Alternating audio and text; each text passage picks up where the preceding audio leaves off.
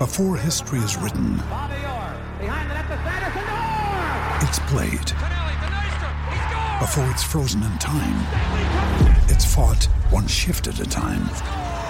Before it's etched in silver, it's carved in ice. What happens next will last forever. The Stanley Cup Final on ABC and ESPN Plus begins Saturday. When you need mealtime inspiration, it's worth shopping Kroger, where you'll find over 30,000 mouthwatering choices that excite your inner foodie. And no matter what tasty choice you make, you'll enjoy our everyday low prices, plus extra ways to save, like digital coupons worth over $600 each week. You can also save up to $1 off per gallon at the pump with fuel points. More savings and more inspiring flavors make shopping Kroger worth it every time. Kroger, fresh for everyone. Fuel restrictions apply.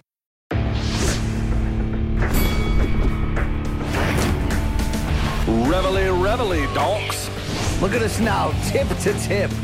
This is our life. This is our passion.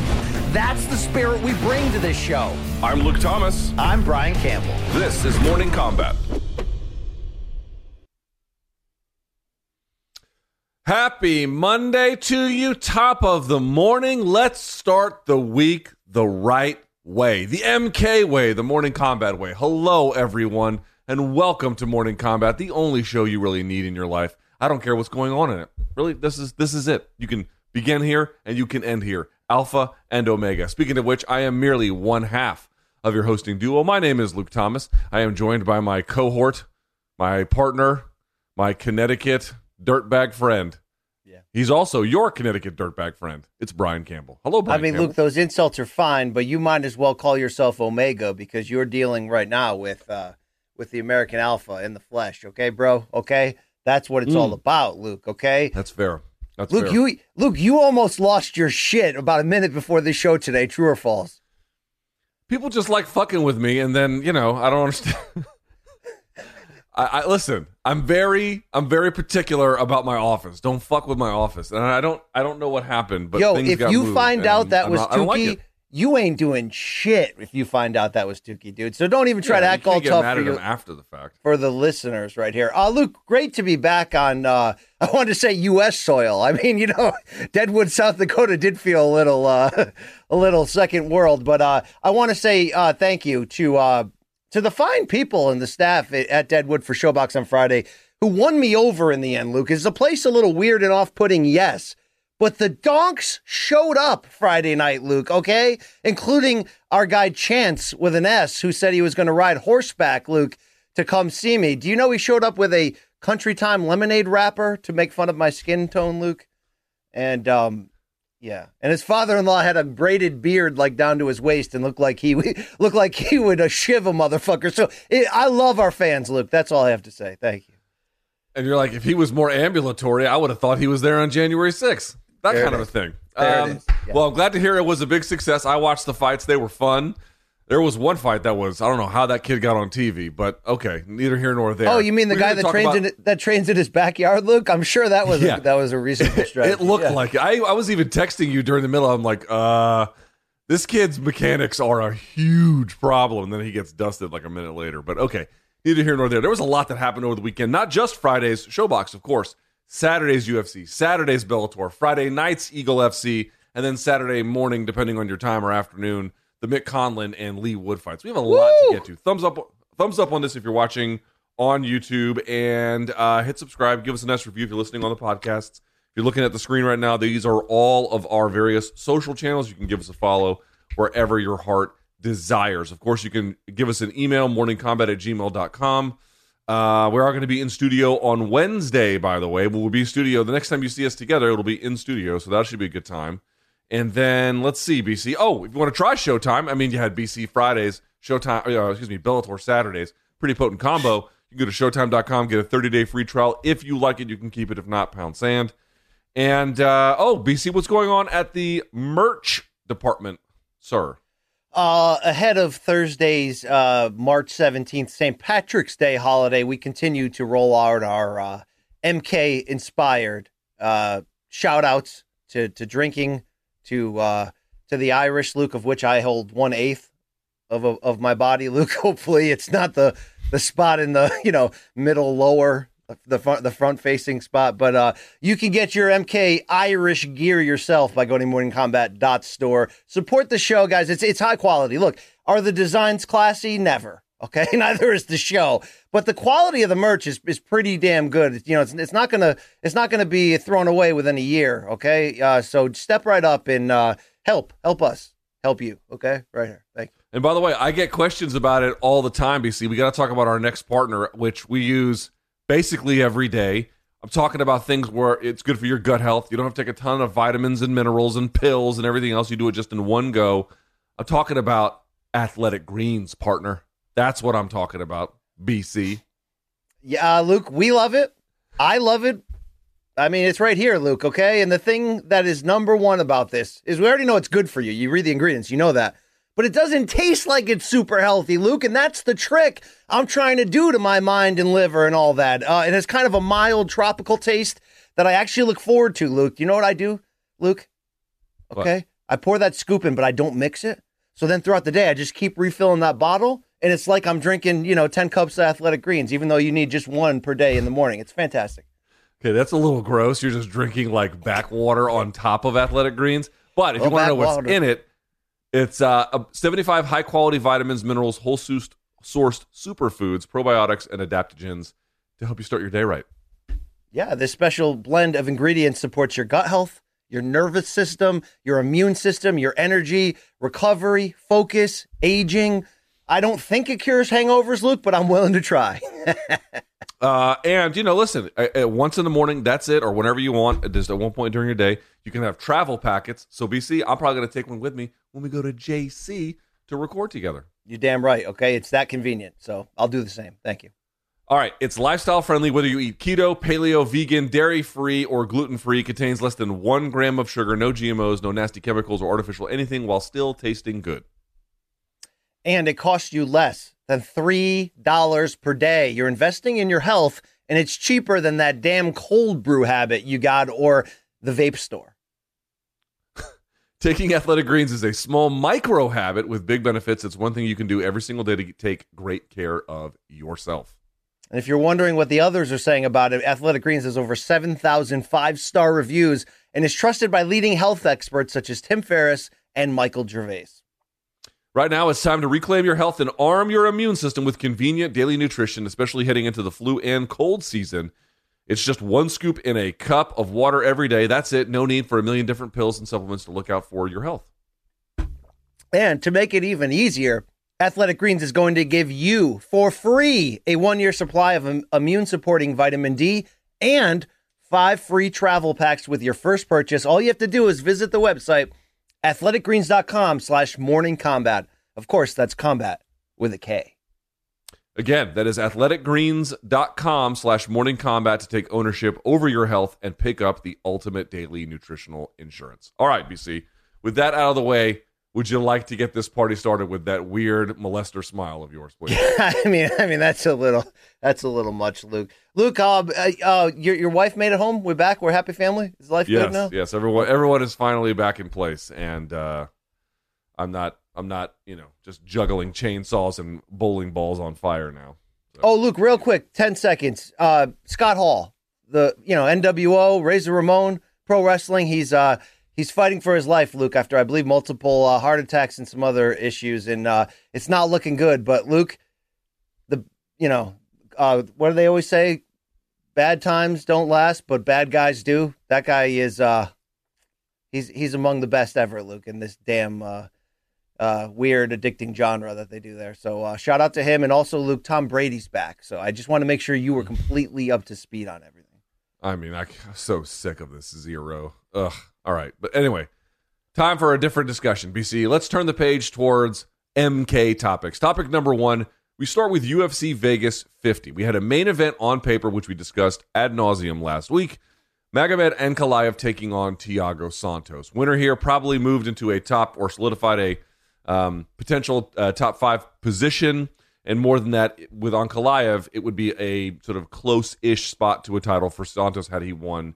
It would be reasserting himself in that division. BC Santos did not only not win, but the victory was kind of ho hum after the fact. not all that exciting. So, how much confidence, based on this performance, do you have that Magomed Ankalaev could actually be a real title contender? It's easy to miss what we learned from this as a result of the fact that it wasn't a, a, a showcasing win. It was a safe win. And Luke, you know, at times it's like I always go back to Jan Blachowicz when he was rising and he took on that main event against Jacare Souza. And it was just as boring, as safe as shit. And I'm like, that's your moment to announce yourself. Well, look, he kind of needed that for whatever reason to survive in advance and eventually got his title shot and he won the damn belt. Ankalaev now with eight in a row afterwards saying, I want a title shot. Look, you're not going to get it with a performance like that. But Luke, after the fight, he did mention that his goal was really to show everybody he can go five rounds. And you add in the fact that, however you think of Marreta's stock right now, he's he's one strike away at any time, and he did drop Ankalaev at the end of round two, and maybe if he had another minute, could have done some serious damage. But you know, there's that part of it. But Luke, um, I don't think it changes. You know, uh, look to do a whole hum fight against Thiago Santos and control him and win like this, you have to be impressively skilled. So he failed to grab our attention. He failed to link his name with the others coming out of the Schmesh factory as having not only next for the title, but like next for the sport. But he didn't really show a lot of holes, though. And if this was a focused effort on him to avoid the big one and show he can go five rounds, is there a price to pay marketability wise, placement wise for that? Yeah, to, to a degree, yes. But as long as he keeps winning and surviving and advancing, Luke, he's not a big trash talker anyway. This may be exactly what he needed to get to that next level. So I'm not going to defend the entertainment value, but I don't think he's any less of a fighter from taking it safe against one of the most dangerous sluggers. Uh, you know, th- this guy will, uh, uh in terms of UFC, Thiago Santos will either knock you out or knock you up, Luke, and that's a proven fact. yes, that is a proven fact. I, you're, you're right. The comments afterwards, where he said he was dedicatedly looking to go the full distance, put this in a somewhat different light, which is to say, the real victory here for Ankalaev is the internal one, uh, that he had a real question about, not a, a doubt per se, but needed to see it lived out that he could go five rounds with another high end UFC light heavyweight. And in that sense, he accomplished it without much of an issue. He did get knocked down once, but it didn't amount to much in the end, right? The guy still won uh, 49 46, 49 46, and then 48 47 at worst. So, so fine. If that was really the goal, if the goal was to get the win and then to do it over the course of 25 minutes, mission accomplished. Because there were times where the takedown he got in the fourth, he got it like relatively easily. We had talked about this before on Friday. Like if he had not, not like gone can, all the time for takedowns, but just weaved them in a little bit, it would have paid dividends. And he didn't really go for it until later. You know, it was a very subdued performance. There also, though, BC, might be a question of like he's a little bit matchup dependent, right? Certain matchups are going to allow him when he can really lord over all of those many skills to very precise boxing. But when he's got another heavy dominant puncher in front of him who also wants to counter strike, he's a little bit limited in how much he can move yeah. the fight forward in that case. Now, how much is that? Well, if he fights Anthony Smith or whoever ends up being the champion, because that was discussed, I don't know specifically, but it's hard to say anything bad I guess my only point is there is a boost here, just not really all that tremendous of a boost. Right, and certainly not in terms of UFC matchmakers wanting to reward him for that. But uh, you know, again, it's like he kind of he stay. You just made an argument. You know, maybe you would have liked to see more takedowns. Maybe that could have been a potentially e- even easier road for him. I like the fact that he didn't rely on his wrestling, which is certainly more of his calling card than not, Luke, and stuck with that accurate, hard counter striking uh, again, part of why this wasn't entertaining, most of why this wasn't entertaining, certainly, was the choices that Ankalaev made. Although by making those choices, he completely controlled the fight, right? Except for the the one sequence.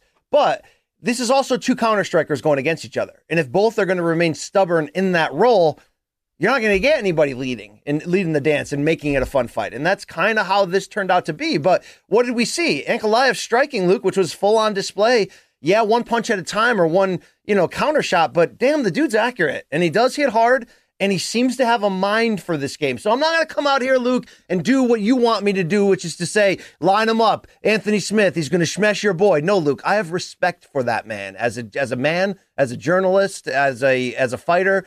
But Luke, he's going to smash your boy, and then he's going to fight for the title. Okay. I'm telling you All right, I that was right going to now. ask you, do you do- is that what you think is next? Uh, A one more fight and then the title, and if so, you like the Anthony Smith one. Tell me why you like that fight. No, I do like that fight a lot. And, and and all jokes aside, Anthony Smith is a is a tough, very tough, as we've seen so many times. So that makes him a tough out. But he's more active than a Thiago Santos. He's not going to just rely on on the hope of one big shot, right? He's gonna he's a well rounded fighter who can compete with you in every category. And and I think that's the perfect sort of test or showcase or both, depending on the level of difficulty that Ankalaev, if he wins, ultimately has that it makes a lot of sense because he doesn't deserve the reward of the title shot next. It's a little bit crowded at the top at the moment. I want to see, you know, what Rakic can do after uh, Prochazka gets gets that opportunity.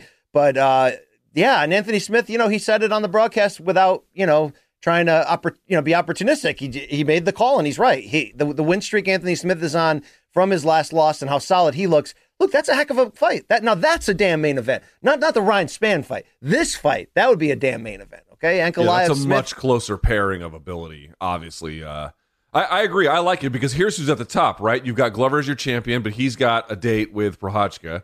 Blachowicz obviously just lost and I think has to take time off with uh, injury or something along those lines, but is not re- ready right away.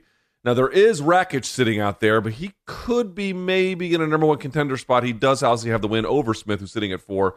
And then I'm going to guess that Ankalaev is going to leapfrog Santos, which will put him at around the five spot. So at a bare minimum, one more win is absolutely necessary.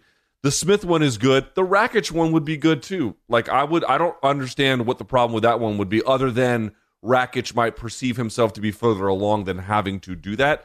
But either of those would be good. And also, I would say if Rakic is still hanging around waiting for a fight, and then Smith and Ankalaev get it done, the winner of that could face Rakic for a true number one contender. Uh, because Rakic obviously was supposed to fight Blachowicz and the whole thing fell apart. So Hey, Luke, I don't want to count out. I don't want to count out my Connecticut uh, brethren, uh, Glover Teixeira, because uh, you know if his story is going to continue, damn right, I want to watch it and enjoy it. But dude, how great is the next few fights atop this division going to be? I mean, if it ends up being Prochazka and Rakic for the belt, you know, contrast in styles and personalities, I love the shit out of that fight, Luke. And, and, and you certainly want, you know, what if Ankalaev ends up facing the winner, you know, if he gets back past Anthony Smith, which obviously is not a foregone conclusion. Um, I like the future at 205, even though it's not star studded with the loss of Jon Jones's name. Um, it's, it's, they're filling it out pretty quick in terms of giving us people who are legitimately in the title content. I mean, look, is, is Dominick Reyes like completely out of the title conversation for good? No, right? I mean, the guy still walks, right? Yeah, for good, no. He he's obviously in need of a rebound performance and then a little bit more than that, but not out of it. It is kind of funny though, if you look at the top five, including the champion, only one American, which would be Smith, in there. Just sort of speaks to the. This has always been somewhat true with light heavyweight. Whenever you've had big stars, like when Overeem was at light heavyweight, this is years and years ago, early two thousands. Obviously, you had a strong Brazilian contingent of good light heavyweights, Arona for a time, Vitor Belfort. You obviously had I mean, Americans, Rampage, Tito, blah blah blah. But to see how much you have it, like with uh, let's see, Blachowicz is Polish, Prochazka is what Czech, uh, Rakic is uh, he lives in Austria. Um, Croatian, or did I just make that up, Luke? he might be, but I know for I follow him on Instagram. He he's he lives in Austria. Uh, and then obviously Thiago Santos is Brazilian and Ankalaev is Russian. It's really interesting to see how internationalized the top of that light heavyweight division has become. Sort of a smaller note, but this was this was a makeup where if I'd ask you where are the top five, top six light heavyweights in the world for at least the UFC light heavyweights, and you could tell me, you know, Vienna, Austria, and wherever else.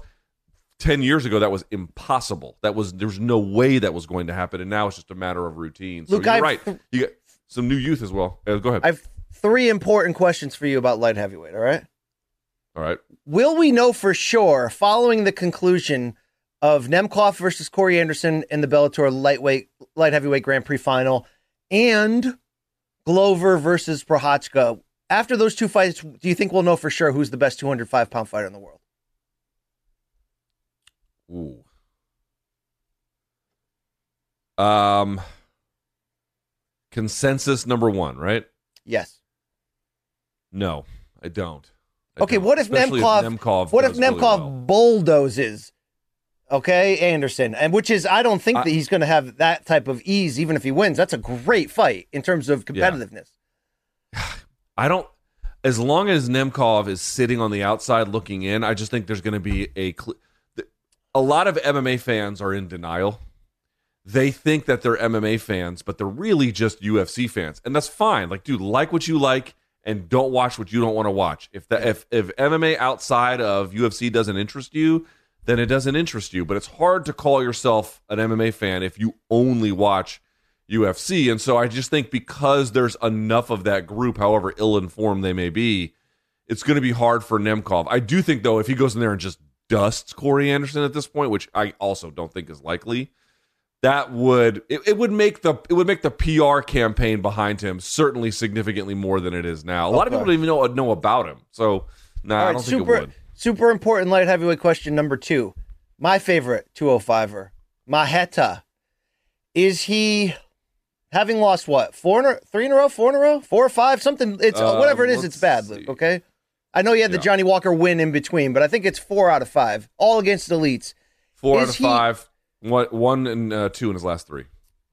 Luke, is Marreta Santos washed or just a firm step below elite?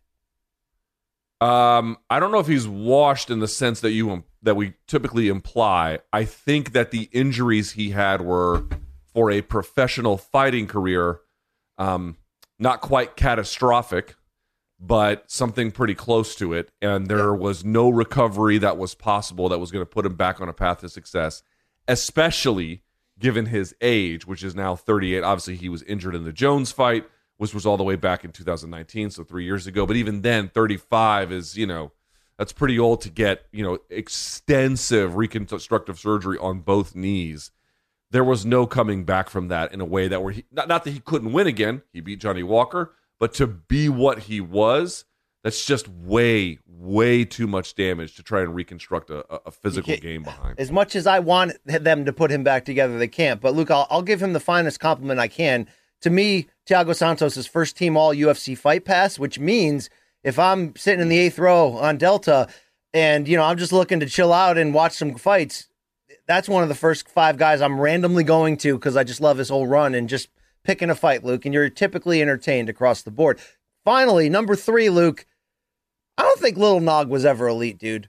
Deal with the consequences of me saying that. Uh, no, I think you will deal with the consequences, Paul Buentello. Don't fear me. Fear the Cabbage consequences. Kohea. Yeah. Uh, true or false, Luke? Uh, I don't know. I don't know about that. But Oh, real quickly on Thiago Santos. Oh, wow, wow, wow, Luke. let me let me, wow. let me go back. Let me go back. Thiago Santos. Is this it for him? Like, is this idea that he's ever going to beat a very top end guy? Is that over? Uh, for the fans, yes. For UFC matchmakers, yes. For him, maybe not. Maybe he thinks Luke he's one more knockout win away from being right back there. Um, I don't think he should walk away. I don't think they'll tell him to walk away. Um, he still serves an, an immensely large purpose as being a gatekeeper. Right now, an elite gatekeeper. Do I want to see him, you know, stockpile L's or trade wins and losses for five years as a real gatekeeper? No, but I think he's got a in in a, in his mind, Luke. When you get to this point in your career, until somebody solves you, and I know you say, well, well, you know, to us, losing a five round decision, which you were completely, you know, dominated in almost every turn, that's solving. But to the warrior inside Marreta, until somebody takes his soul, Luke, until somebody knocks him the F out at this level, he's not going to believe he's not that guy or he can't be that guy on for one night. So um, you got to downgrade the matchmaking next for sure. But we got a lot of we got lot, we're gonna have to find out a lot of what that fight looks like, Luke. I think he can bounce back and win on a on a step down level for sure. But uh, he's gonna he's gonna have to take some punishment, I think, in these fights to, to try to do that, Luke. The step down part is right. I mean, here's the thing: the losses are are piling up, but you know the one kind of caveat is Jon Jones, Glover Teixeira, Alexander Rakic, Magomed Ankalaev. He's not losing at light heavyweight at this juncture to nobodies, but he clearly can't compete with the very best of that division. Not right now. Maybe probably not ever again. Um, obviously, that remains to be seen. But a step down is not merely warranted; it is, I think, necessary at this point. Uh, BC in your co-main event from that UFC card. Whoa, bro! So, So- you, are you are you punting, stepping up to the microphone and telling the truth about Little Nog? Okay, Are you are you I mean, really outright? stupid, dude. It's a very, very stupid thing you're saying. Can we move on to things that are Is more the ma- was the man elite than- or not, Than, than your masturbatory ideas about a light heavyweight that no longer competes? Wow, Luke. Okay. I mean, I mean, feminine products all nine, Luke. I mean, come on, bro. You know. I don't want to talk about Little Nog. We got shit to do. Okay. Why are we know, talking about hey, Little hey, Nog? one, one of us, fueled by AG1, was man enough to bring facts to the table. Okay, Luke. Thank you. Uh, all right, enjoy en- enjoy your delusions. All right, point number two: Song Yadong was in the co-main event, and not only won against Marlon Moraes, he easily dispatched him inside the first round. Mike Bohn made a point about the losses of Marlon Moraes; they're becoming quicker and even more brutal over time. BC will start though with the winner with Song Yadong. Dude, it could not have gone much better for him. How impressed are you? And what do you take from a victory like this? What does it signify to you? Well, I think you can take everything we learned until that the big one landed, and you know, once it landed, the fight was over. And obviously, there's a lot to say about Marlon Moraes' future from here. But focusing on Song Yadong, I, I liked it a lot. I, I thought it was a solid step. You can only take so much again from it, but poise, setups, combinations. Um, Luke, you know, I'm I'm certainly not ready to stamp him as as a as a guarantee, but dude, he looks really damn good for future potential, Luke. And I think getting this name, however damaged that name is, and it's it's pretty damaged, we're getting there. Um, it is a big win and a big step forward. So, uh, yeah, we got to find out more. Let's let's get him in a more even matchup next. But, dude, I mean, what can you say negative about this performance? Luke, just try it. Uh, for Song Yadong, I don't know what we could have said. Other than I guess he didn't like he got hit uh, at least once or however many times, not many. So it wasn't perfect, but it was pretty close to that. Here's the thing, though. We already knew he had big power. We already knew he had good combinations. We already knew his striking reads and setups and accuracy had gone uh, or gotten much better. In that sense, this fight didn't tell us anything. But what this probably does is solidify that in like this concentrated moment when you can be like, wow, look who he beat. He beat a guy with a name, and he did it with these skills that had been revealing themselves in in bursts or in larger parts um, previously to this. But he has this crystallizing moment where he can now leverage this. I think he enters the top 10, by the way, with this, because I think Moraes was sitting at 10. So now he's going to start being in there with some names where uh, they also have names. Potentially they have a number beside it, but they're going to offer potentially stiffer resistance. This to me was the culmination of some work he's been done that has been somewhat unheralded, somewhat under the radar. That's the big thing for Song Yadong. He's been he's had a couple of moments of uh, you know grabbing attention, but the more recent work has been very much under the radar. This was the time where he put it all together against a guy fans recognize as being troubled in Marlon Moraes, but still of previous. I mean, it's just crazy that this guy knocked out Sterling, stopped Jimmy Rivera, stopped Raphael Assunção, and just can't buy a win. It's but it's to but this it, but point, Uh, yeah, and what and just to quickly on um on Yadong, and no, I'm not setting up a joke. I'm I'm saying that um, the, do you like the call out of Dom Cruz? Well, so there's the team alpha male there, right? The the team alpha male connection. They all want it. T- uh, Dom Cruz, still a relevant fighter, still a difficult fighter to beat, with obviously a tremendous name. And We'd learn a Cruz will lot, promote though. that fight. Dude, we'd learn we would learn a lot about Yadong if he took that fight next. because of Cruz's unorthodox style. Because I was ready to count out Cruz the last two fights. In both fights, he showed me that that unorthodox style, even as it's slowing down a bit, and even though you know he's never going to be a knockout puncher, he'll still expose you if you're not ready, Luke. If you're not ready to to to to win the fight with your mind, you know what I'm saying, Luke? Yeah, and also he, he I think I, I got to look at the numbers on this to be sure, but I feel like he goes to the wrestling a little bit more now too, Dominick Cruz, which he always did, but just slightly turned it up on the dial Yeah. to get a little bit more out of it. But this was this was to me uh, Song Yadong uh, announcing I'm a top ten bantamweight. I'm ready for big challenges. I, I've beaten people now with names that folks should recognize. Right, a lot of times you can ask of, of a rising prospect, you know, ask a fan name their three best wins, and they may struggle for names. This is one of those ones where you're like, oh right, didn't he knock out Marlon Moraes in the first? In, in a year or two or three, we'll be talking about this. But BC, I, I hate to say this, I don't. I, I don't like focusing on a fighter's losses this way, but we just simply have to. And I'm going to ask it as plainly as I can. Is this it for Marlon Moraes? I think it should be. Yeah, yes, Luke. And and d- now I wanted to ask you because you know I, I I watched this piecemeal after the fact. I'm sure you were watching this card live. Um, Did he take off the gloves signifying retirement? Because I saw some tweets from Ariel, but I never I never quite put it all together. I didn't. I don't know. I, Okay. I in watching real time after he got stopped, I went back and I rewinded it a bunch just to rewatch it. So I I may have missed that part. I don't. I don't know if that's confirmed. I think he should. What did What did Ariel tweet? I, I missed. I missed that too. that he took his gloves off. Yeah, which you know, but ah, he, okay, okay. you know, which so look, I think he should because he the fatal flaw that he has right now, Luke. I don't think you can fix it, and it's just going to keep repeating itself on every level. And you know what I mean? Like, is he talented enough to pull off the Amir Khan act for a while? Which means I can beat the lower level guys, although I'll get rocked a few times and have a scare, and then I'll sell my name to the bigger names and get sent to hell. Maybe, but it's not worth it in this game. It's a different matchmaking style in UFC, which makes it less valuable, but it's not worth it, dude. Like he got to a high level, Luke, but I, I th- there's a major malfunction that that is once it's gone, it's it's it's gone, Luke. I mean, it's gone. Here, here's the thing that everyone has to kind of wrap their head around. This is less true in the Dvalishvili fight, where you know he a Marlon nearly won it, and then b Dvalishvili just kind of you know is a is a Terminator. Uh, but in the Font, Sandhagen, and Yadong fight, like what's the common denominator there? The common denominator there is that strikers looked a little bit, made some reads, and here understand. Just think about it this way, BC especially true in boxing, less true in MMA. But when it, you have knockouts like this consecutively, now it, the question becomes relevant.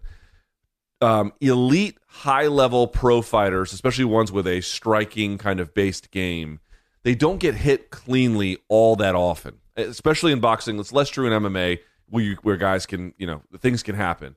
But if you get viciously stopped several times in a row with like pinpoint accuracy, dude, it tells you that they're reading you that they're that they're able to pick up on your movement and your timing and either create traps for you to fall in, which is what Song Yadong did, or um, in the case of Sandhagen, they can just sort of know where you're going to be, and, and then Rob Font, the sort of accumulative striking uh, ability that he has, dude, they're just looking at him and they can read it wide open.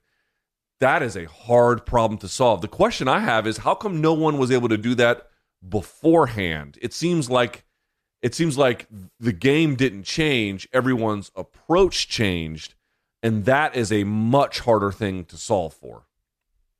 I agree, and you should probably figure out how to set traps with your dong, Luke. I mean, uh, did So you take, did you take French? What, what foreign language did you take in high school? Let me ask. It's not you. Like I'm right saying now. it's not like I'm saying Little Naga's Jeremy Giambi though. Like there are, you know what I mean? Like I, I, I think I, I think I nailed it, Luke. Okay. I, I don't think you did. What foreign language did you take in high school? I took uh, French in seventh, eighth, nine, ten, and eleven, Luke. I almost Okay. took French for honors senior year, but then I said to myself, "What am I doing? What am I going to do with this, Luke? Nothing. Okay, nothing. So how do you say 19 in French? I don't even remember. Okay, Oh, bullshit. You No, took I swear. five years of French and you don't Dude. remember how to say 19. I- I went to Montreal on New Year's Eve when I was like 20, and I thought, oh, good, I'll put all my French education to work. I'll have real conversations with hot French chicks. Luke, I couldn't, I, dude, I, uh, it was like my English now, Luke. Okay, it was like you know trying to get to the. I could put three words together, but to get to that fourth to actually make it sound like you're saying something, no, Luke, no. So you you're the guy who went to McDonald's and you were like, I want that uh, that quarter pounder. I don't know if you know what that is with the metric system avec fromage. is that you? Yes, yes, Luke, yes, that was me. Uh, Yeah, you were also Club the kid Superstar. who, when you had to say 19 in French, you instead just said "D's nuts" back to the t- back to the teacher, weren't you? Because there were kids in my school that did that, and I'm imagining you might have been one of the ones who did it in your school. Uh, yeah, True or false? You said No, you said I mean- "D's nuts." No, I, I wouldn't. I wouldn't be that that alarming. You know, I'd have a, a moment a year like that, but no, I, I wasn't that out of control. All right, all right, all right. Back to the story at hand. Uh, so for let's let's recount this, but we'll move on from Marlon. The loss to Cejudo, the win over Aldo, however controversial. Then the loss to Sandhagen, Font, Dvalishvili, and now Song Yadong. He has lost five of his last six, and all five, BC, all five by way of stoppage. Um, Yep. For his own health, he probably should stop for at least a little while, but I would imagine the UFC will part with him for now. Yeah, and I really hope he doesn't end up on Eagle FC's undercard. You know what I'm saying, Luke? I just really hope. Which he might, which he might. God, God help. I mean, is, is he fighting Um, Ray Borg next, Luke? Is I mean, is that what's happening? I mean, you know, I don't. I don't think that's an unfair question. You know, they, they you know, Eagle FC is going to be an interesting addition to the to the the larger body of regional promotions, and I think for some people it will work out well, for some it won't. That's that's prize fighting, but you know, um, it'll be interesting to see who gets a second or tries to get a second act on there in sadness booking, um, especially if there are already clients of uh, that whole dominance MMA group. But we'll see how that. goes. yeah, yeah. Junior All right. Dos Santos just took the leap, Luke. Okay. Yeah, against Yorgan De Castro. But see, that's still a winnable fight for him. That's not like I don't know if he should still be fighting based on the damage, but that's he can win that one. That's that's not so crazy. Now, if he loses that one, then whatever. But Okay, if if Um, if if little if P, if uh, Eagle FC signed Little Nog, would you? uh would you yeah, I respect I respect a guy that trained with the Cuban boxing team. Like, you know, I can't- uh, maybe I'll maybe I'll see you on high court one day, Luke. Okay. Yeah, maybe I will. Get, get, get your Delta 8s. All right. Point number three here, BC. This was, I won't say the best combat sports main event of the weekend because there was a lot of competition for that. But certainly on the MMA side, if you go to Eagle FC, Bellator, and UFC, to me, this is the runaway best main event of those three, certainly of the weekend. And what a fight it was. In your Bellator 276 main event, a featherweight contest between two fighters, both 28 years old, both tied at the time. I We'll see where it ends up. But both at the time of the fight, tied for second in that division at featherweight behind Patricio Pitbull, who was, of course, behind AJ McKee and BC. These two guys went to absolute war. Now, Borics secured the unanimous decision victory, and I thought the 50 45 scorecard was atrocious. At a bare minimum, I thought that bare minimum, Burnell got one, maybe two of those rounds. I thought Borics was the rightful winner. Please don't misunderstand me. 50 45 is a little egregious. Nevertheless, what a fight, what a pairing, what a style of fight. This is one of those like phone booth fights that you see much more commonly in boxing where two guys are literally head to head and just digging punches to the yeah, body. but, BC. but not a brawl. It it was No, like but not a brawl. So let me, it was hold on, let me, short. let me pitch to you. It Let was too pitch to you. Let me pitch technical, to which made it even Let better in a way. Let let me let me You know? let me pitch it to you. BC, did Borics show you enough to make you think he has a reasonable chance against the winner of Pitbull McKee 2? that was the key question you wanted answered, Luke. So, did it show me that he can, you know, that he's on the same level? No, but it showed me that he's got a fighting chance at whoever that is, and it showed me that it's going to be a we're in we're in a great position. You know, I mean, obviously, if Pitbull beats McKee, that could go right back into a trilogy, and we have to we may have to wait a bit. But to get Borics against the winner, that that's a great fight, and Borics, I think, without question, stepped up to another level. But Luke, before I can go too deep into this, I want you to answer one question though, because Okay. we just talked about how, how it was so enjoyable to watch. It was a high level, skilled, almost brawl, but just really a great, fun fight to watch.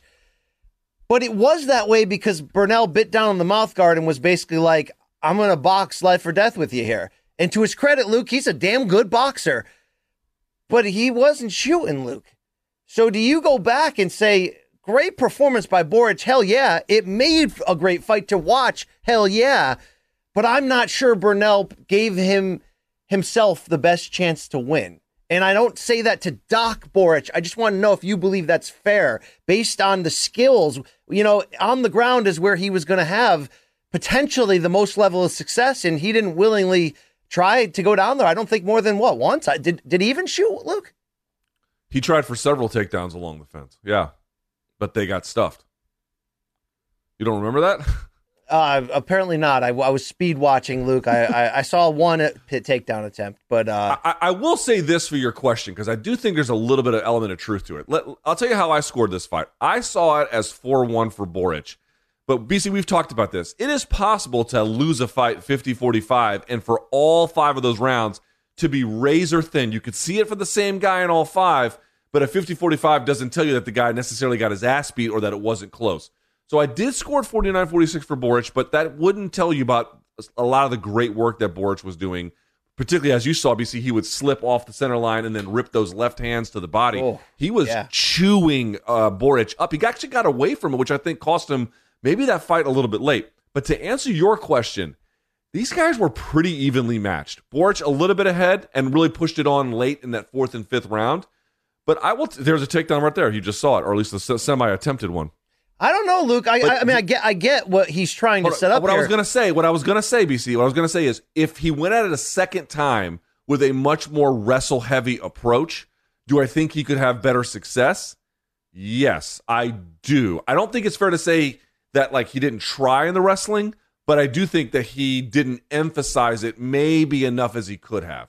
He was focused on winning the fight on the feet 100% if that was what he had to do. I just think he didn't have to do that. But to his credit, Luke, I I'm sure he stuck with it because he thought he was winning. And even though I don't think 50 45 is an outrage because it was, each round was so damn competitive, I do feel like Borics had a stronger argument in every single round to have won it. So I wonder if Burnell I don't know. Did he think he was just going to outlast Borics? Did he think he was going to take him into those championship rounds on the feet and just wear him down to, you know, exhaustion and, and, and, and to set up for a knockout? I'm not sure, Luke. I love the body attack from Burnell, but I mean, I guess he thought he was up, Luke. I guess he thought he had a stronger argument for having won it because he stayed in that pocket and just committed. And, um, you know, his face told the story, I think, in a lot of ways. But as much as I love the guts of Burnell and I love the body attack, it just didn't seem like that was the win the, the most winnable path for him. Uh, maybe he felt something I didn't in the clinch that would let him know that the takedowns weren't going to be as easy. But all in all, Luke, whether, wherever you stand on that petty side argument, Borics made a leap 100% against lesser skill guys. He's going to finish them with something crazy because those knees are, are potent and they come out of nowhere, Luke. But he's showing, I think, a a, a much better, better well rounded game, even though he wasn't on his back in this fight. Um, he's ready, okay? Would you favor him to win? No, but he's ready, Luke, and that's going to be fun Right. to watch his next step. So the question was, did he show you enough to make you think he has a chance against either Pitbull or McKee? Yes, he has a chance. Yes, and more than just a puncher's one. That's absolutely. You know, did he overwhelm and just absolutely bludgeon Mads Burnell and put a huge distance between himself and the rest of the division? No, not in that sense. But the way he turned it on in rounds four and five with the offense was big. The way in which he was able to adapt and change some things about how he was fighting um, from the third round on was big. Now, again, Mads Burnell not going back to the leg kicks as much as I thought he could, letting go of the body shots was I, I don't know what happened there. He has a high guard. I'll tell you what I think happened, BC. He has a high guard. He's actually pretty good at slipping punches and then countering. I think he thought I'm going to put in a certain amount of effort on takedowns, and if they're not there, that's fine because my stand up is very good. And to be fair, Mads Burnell does have very underrated stand up. I thought this fight showcased that fact, even if he came up on the losing end of things. But it just so happened that Borics not only had leveled up as a technician, he had also leveled up in terms of intensity and was ready. Dude, Borics fought the overwhelming majority of that fight backing up and then kind of uh, at least doing lateral movement side to side. That's an, an awful, difficult way to fight. And he was still the one who was able, at least to me, BC, from that third round on, to put some distance between himself and Mads Burnell. Yeah. A little bit more of a jab, a little bit more of a push kick. And Burnell just couldn't adjust around it. That kind of stuff that Borics was showing at age 28. Do I favor him to beat Pitbull or McKee? No. But you bet your ass I take his chances very seriously. And and I agree with that. And but the argument is is really based on the striking and his just full ability on the stand up. Because even though he has the threat of the kicks, he won this fight with his boxing. I mean, it was brilliant. It was it was smooth. It was crisp. Everything about it I loved. But Luke, as much as look, he'll he'll be an underdog against Pitbull or McKee. Do you think there's potential he gets like solved like that on the ground though? Because that's kind of what happened in the Caldwell loss, correct? yes, Caldwell was on him like like white on rice. Yeah. You know, you wonder if we get all excited about what him and McKee, for example, might look like, and McKee just looks at that and goes, "Oh, I'm taking this MFer down right away," and and and throw some Spider-Man jujitsu at him, and and you know, I don't know if if Borics has fully fully proven that side of it yet, Luke, on this elite level before that fight. But guess what? He got here anyway, so let's see what happens. Uh, fair enough. For Mads Burnell, 28 years old, what would you say would be an appropriate next? I'll pull up the rankings here real quick for the Bellator featherweight division if I can. I would love to know what you think. I made this point, BC. If you take out Patricio Pitbull, which of course is a very relevant name, but what I'm trying to point out is from the champion to the first, and there's two tied at second, third, fourth, and fifth. Here are your fe- uh, your featherweights. They're all from five on up. They're all under the age of 30. Pedro Carvalho, Aaron Pico, Adam Borics, Mads Burnell, Patricio Pitbull, AJ McKee. BC, a Burnell Pico fight. I know I think Pico's got business coming up, but a, the, if he gets past that, Burnell and Pico, that is I mean- one hell I of mean, a that's dude, that's a fight, man. That is, there's some gamble on the. Even though Pico, it's like how many more wins do you want Pico to get before he's going to really step up? That argument is in play right now, a hundred percent. But that is pretty Yes. damn dangerous for Pico, you know, because because it's going to be a, it's going to. Dude, that's going to be on the feet. That is going to be a slugfest, Luke. And Burnell's going to believe in his boxing and be swimming on the inside. Um, damn, dude, that's aggressive matchmaking. I like that, Luke. Put, let's do it. Okay, you know, you know what?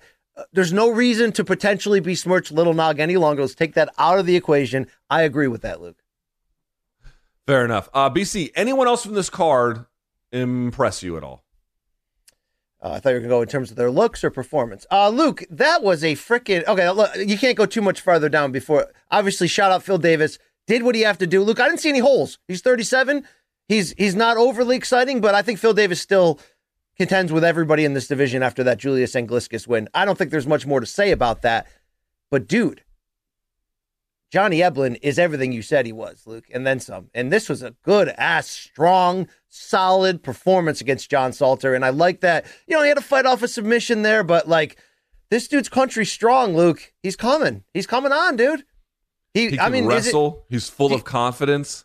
did he just win a Um, damn title shot, Luke? I think he did, right? You beat the number one guy. Yeah, you know what? And I got to give credit to Josh Thomson. A lot of times, you know, MMA commentators are always like, uh, you know, a fighter is never bad; they're only good. And of course, there was only good things to say about Johnny Eblen after this. But I agree with Josh Thomson.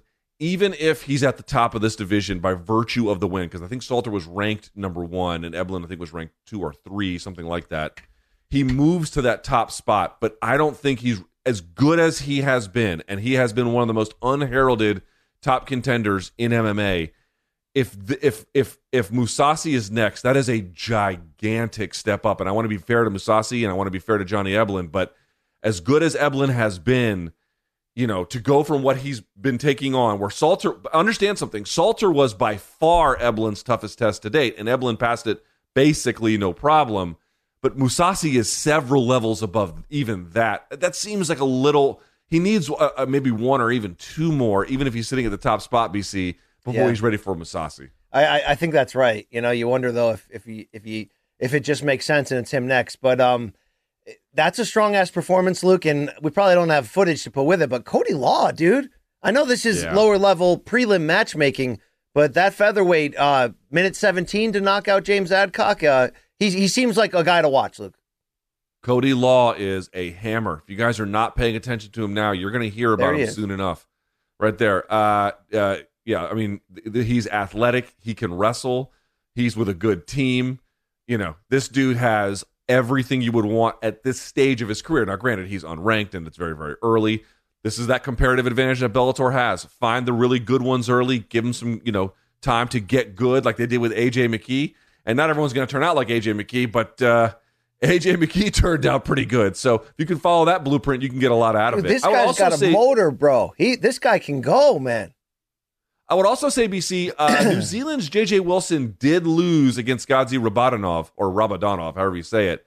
But I'll say this: he showed a lot of a lot of scrambling ability, a lot of promise. Rabadanov is a very tough customer. Had, had uh, we talked about it, had twice as much experience as JJ Wilson, but JJ Wilson found ways to persevere, hang on, and show that like, okay, this was a little too much right now in his career but it may not be in a couple of years when he's got you know let's say three maybe five more fights under his belt he has some ability even though congrats to Rabadanov you know the better wrestler the the, the veteran experience definitely you know showed itself here And wasn't Rabadanov a Team Habib guy?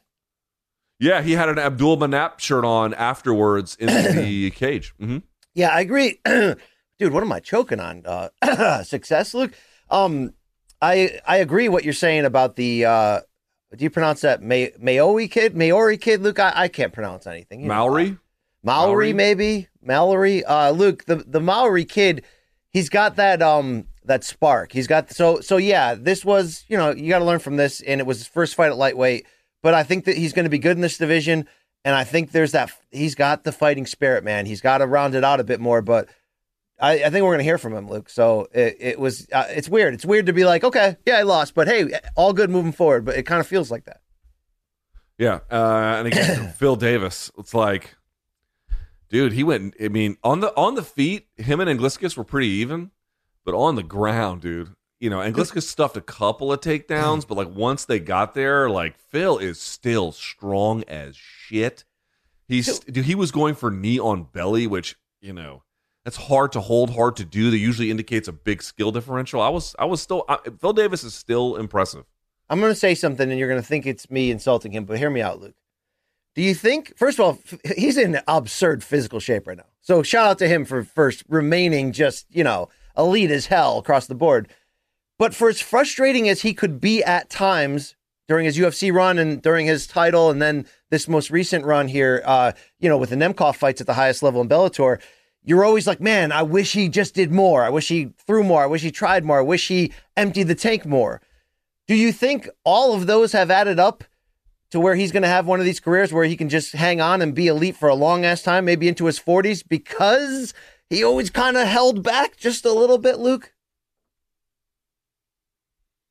And he's think you think responsible defensively, you know? I think you think that, right? I'm just, I know that's like unfair, but it, that might be true. Look, this is a today of truths, okay? I'm sorry if, dude, if if I get, I mean, do you think I'm afraid Little Nog's coming after me? Is that the situation right now, Luke? I don't think you're afraid Little Nog is coming after you. Okay. I don't. I mean, it's okay. all you have to tell is the people, elite or not elite. Look, just say it, okay? You are not elite. uh, all right. We move to point number four here, BC. This was an interesting one. All right. So Kevin Lee maybe got injured from the very first kick. That's not an exaggeration. We don't know what the full medical diagnosis is, but he was he was on shaky legs almost immediately. But he did manage to score a unanimous decision victory against Diego Sanchez. BC, how do you interpret a result where Diego lost and lost fairly, but overperformed relative to expectations, and Kevin Lee won, but underperformed, but was also maybe pretty badly injured? Remember when I when we both agreed the JJ Wilson loss was almost like don't worry about it, it's kind of a win in the in the long run. This is a win that is kind of a loss in the long run because you're not you know, you're only supposed to knock Diego Sanchez the hell out and not take anything in return. And then you package, you know, I mean Lee won and he was dominant, but but he, you know, he didn't maybe do what you expected him to do with this type of matchmaking and then you get seriously injured on top of that dude i mean i'm the i'm the last guy with long with you holding that flagpole atop the hill as the storm's coming down luke and the beaches of normandy are being invaded and i'm saying nah brah future champion kevin lee and i and i know that's comedic and we have come down to earth on this run you know and saying look i mean he's young enough to still make something happen but look, you know, you, you you put in bad luck like this, it just it just felt like a flat tire, dude. I just I can't get excited. Yeah, I got to tell you, I didn't love this bout e- either. I, listen, okay. I thought Kevin was to go in there and dust him. And on the ground, Kevin did look good, even with that banged up knee. Like, this is the only thing I'll say about it. Um, con- well, not the only thing, but the major takeaway I have is that congrats to Diego. He definitely overperformed. He definitely only had a very short camp. I know he was training with Frank Lester and a couple other guys. And, you know, given all those considerations, he turned in what I would consider to be a very admirable performance. I'll say that. And Kevin Lee, again, on the ground was just, you know, significantly better here. Um, I'll also say I'm willing to give Kevin Lee a mulligan for a lot of reasons. You know, getting cut from the UFC and new weight class, and he got injured right away, and that injury could be real bad. We'll see. The only thing I want to point out is I can't tell if the way Kevin Lee was striking was um, fully a function of the injury he had suffered or was some accommodation for it. But like he's still not fainting at all. And I, again, I want to be clear about this. It is not that I know better. It is not that I am anyone's coach. It is not that anyone needs to take the specific advice I recommend or things I say and put them into action. I'm merely voicing an opinion based on observations. But my observation is, BC, there is a. It's not that the, best ones only do it and the and everyone else doesn't. But one of the problems he had against Al Iaquinta, he was just jousting with him, there was almost no setup. And Al was over time able to make all these reads and then tear him up as a consequence. Now, Kevin might have gone back to that because of this injury. That could be real time off, who knows? But I didn't see any change from that. And I think while I'm certainly willing to say this fight, you can not throw it out, but it's hard to make a whole lot of it given all the factors. Nevertheless, that did catch my eye, and it does make me wonder about the future where Kevin on the ground is a nightmare.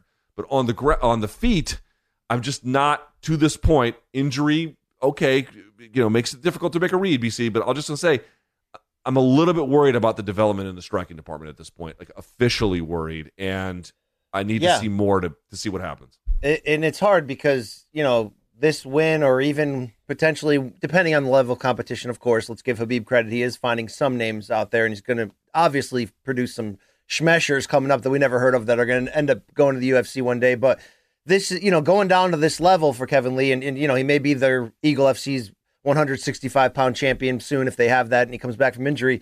But it's not uh, like he's got to really use this as JV, as minor league baseball, as training camp, as like I got to retool myself. And look, the knee injury again, it's like not his fault, Luke. And he fought through it and didn't have a disaster in the end. But, you know, the, matchmaking didn't necessarily do him a lot of help in any situation. Even if he looked great, it would the matchmaking wouldn't have done him a lot of help because people would have not counted it as a good win. But yeah, I got to see all these changes at this level, and I got to see them look.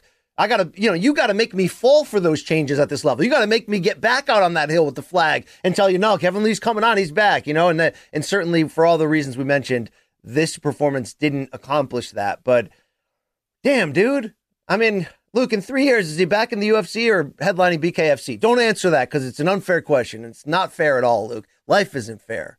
Damn. It is an unfair question. By the way, I didn't realize this on Friday because you know I can barely keep my brain working properly. Did you realize Eagle FC will not sign women? They don't right, have a is this- women's division or comp- competitions at all. I never thought of that, Luke. This is I never thought of that, but uh, it, you appear to be correct. Yeah, I mean, listen, it's his fight promotion. He can do what he wants with it, and uh, not everyone has to have women. But you know, I'm guessing that the reasons for their exclusion under scrutiny would not necessarily hold up all that well. But You never know. I mean, like in boxing, PBC doesn't have a women's division. You know, just sort of is what it is. Yes. Are they doing it because of um, fealty to relig- religious edicts or because they can't? yeah, I get. I mean, I, I obviously get the extreme of what you're saying, Luke. I'm just trying to. I'm trying to give Habib a, a chance, a benefit of the doubt. Listen, it's his fight promotion. He can do what he wants. Uh, you know, it- Luke, no, in there's the no court of public opinion, what do you think? Uh, like, what do you is, is Habib? You think in the court of public opinion among like fans, like he's not Teflon by any means. And you know, there's going to be people that just look at him and because of where he comes from, a religion. He was the only. on. He was the only Russian who didn't get booed at UFC 277. well, that's what I'm saying. His like he's so respected for all the right reasons, loved for all the like all that, and his his record in the cage and the way he handles himself.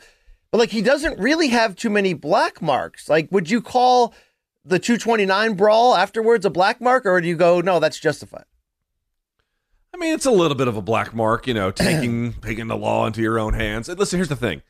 Ultimately, what happened ended up not being the biggest deal, but those type of situations can escalate into something truly terrible. It didn't this time, but that's the risk you run with something like that.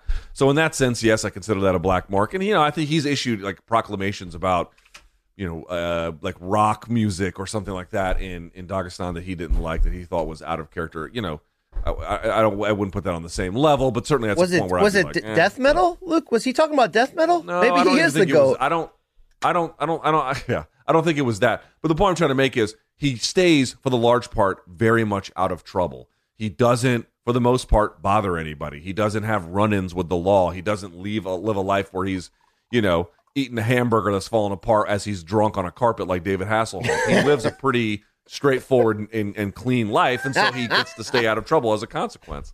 I keep I keep killing Hasselhoff for that, but it, it- I'm sorry. Just, you know, what can you do? Wow, that you do? him trying to navigate that sandwich was was something, Luke. I mean, that was wow. yeah, man. I, I know. I couldn't tell if I wanted to buy a burger or if I wanted to just hose him off and delouse him. I couldn't Yeah, tell, but yeah.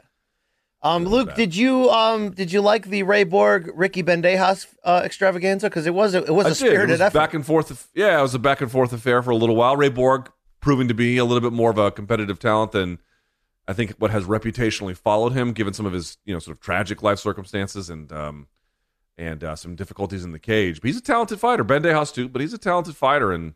that win was not surprising.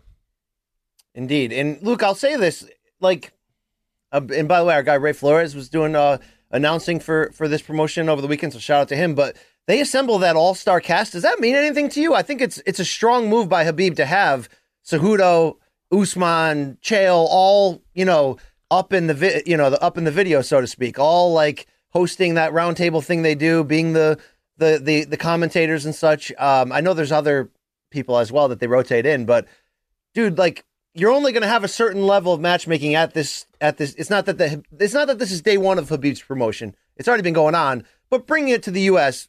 It's day one on Khabib's promotion in a lot of ways, Luke.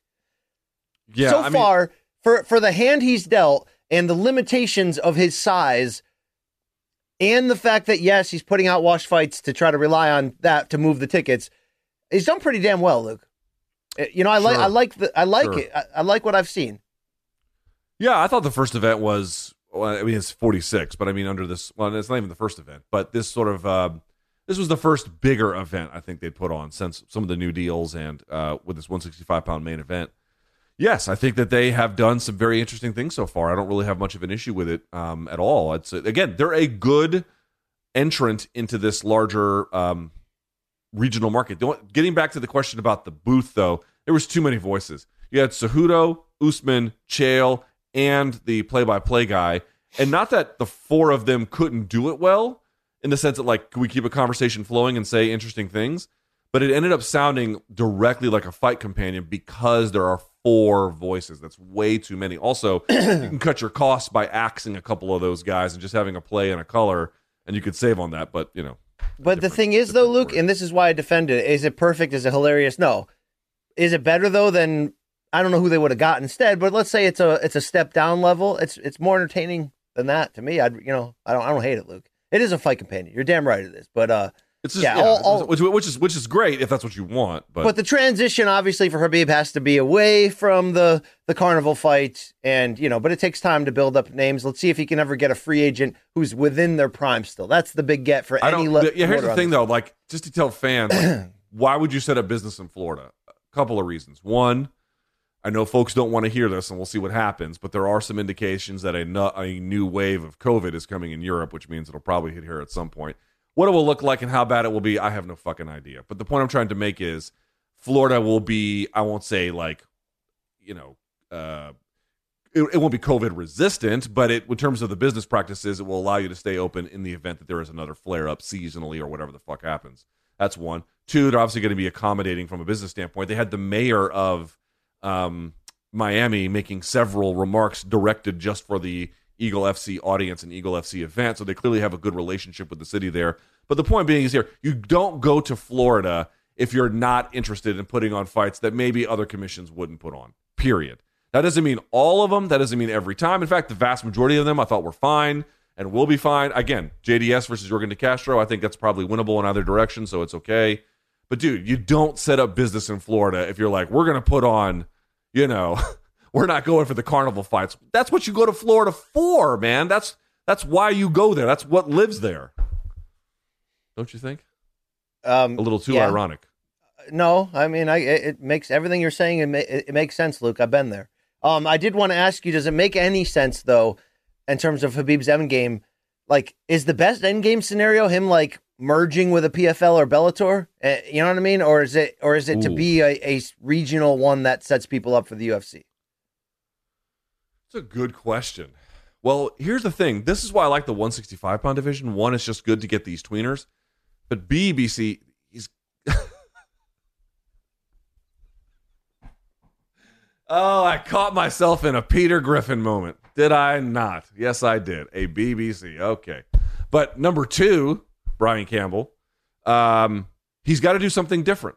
He has to do something different. If you're just trying to do what Bellator is also doing or PFL is also doing, maybe you try some tournament bullshit or whatever, you're just going to be repeating what they're doing. What is a meaningful alternative that you can offer? Well, one of those things can be, among others, you can recruit from a certain part of the world and give them access to this American market. That can help your talent pipeline. The other one can be we're going to play with weight classes a little bit in areas where it might make sense. 165 is the most sense possible. and we're going to sort of market that as a potential alternative for for burgeoning fighters. That to me is very interesting and a real path to something not by itself sustainable, but part of a larger effort sustainable. So don't be like indoor football league and change all the rules radically and let that be your gimmick. Don't do that shit. yes, yes, don't do that shit. But Okay. but playing with the margins a little bit, I think, um, can be impactful. Yeah. All right, BC. Last but not least, people are calling this mate. Now, granted, we're only in March, but it's an early contender for at least on the boxing side of things, fight of the year. Leigh Wood and Michael Conlan. What is this, BC? One twenty six. What is that? Featherweight in boxing. This was for Wood's uh, WBA featherweight title. And it's not that like this wasn't on our radar, but we didn't preview it last week for a reason. We just thought it would be like, you know, another fight. It wasn't another fight, Luke. Holy shit, dude. Yeah, oh my not god. at all, not at all. So first of all, the DAZN I thought did a great job. I, I don't know if Carl Froch has ever commentated a British fighter he thought was losing, but neither here nor there. He and the other donk did a good job, like making the atmosphere what it was. The fans were fucking bananas. Dude, the walkouts was- were bananas. Dude, tell me when you're watching that, you're like, I'm not high, but I'm high, bro. Like this is everything I wish life was.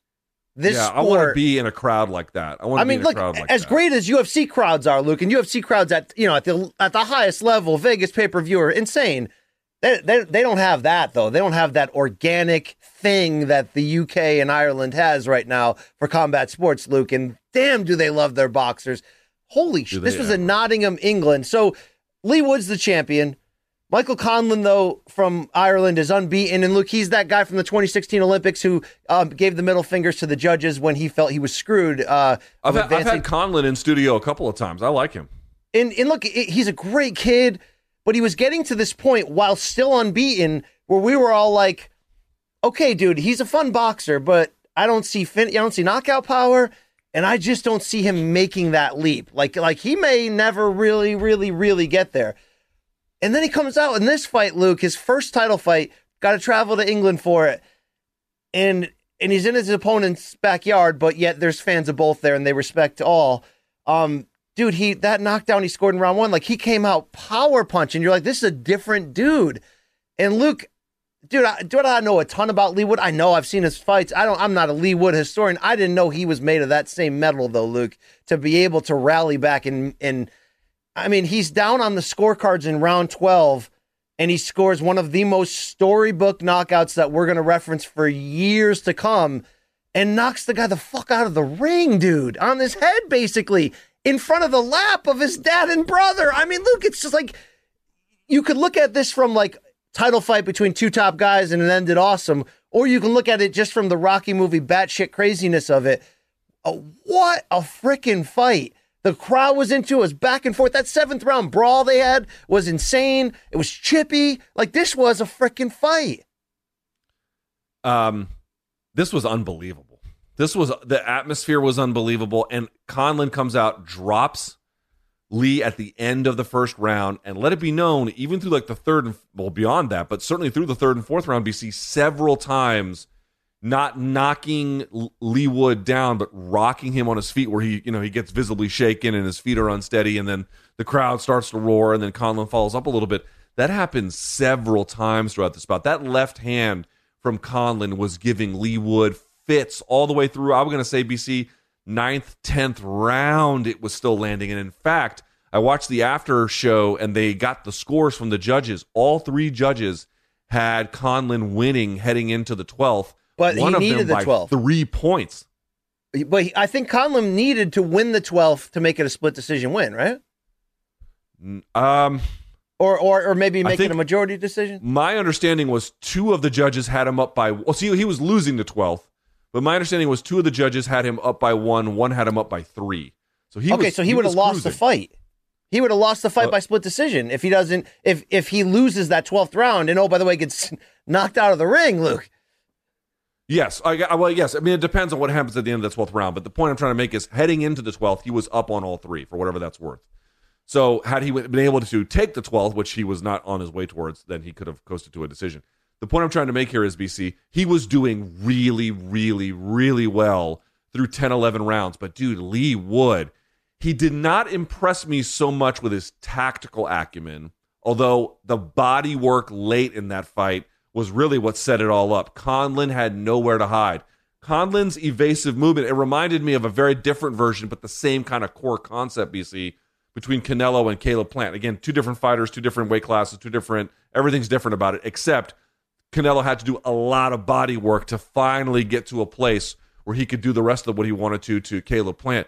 Dude, Leigh Wood had to go over and over and over to the body. And a lot of that meant putting himself in the line of fire and getting buzzed and tuned up and just crushed with heavy shots.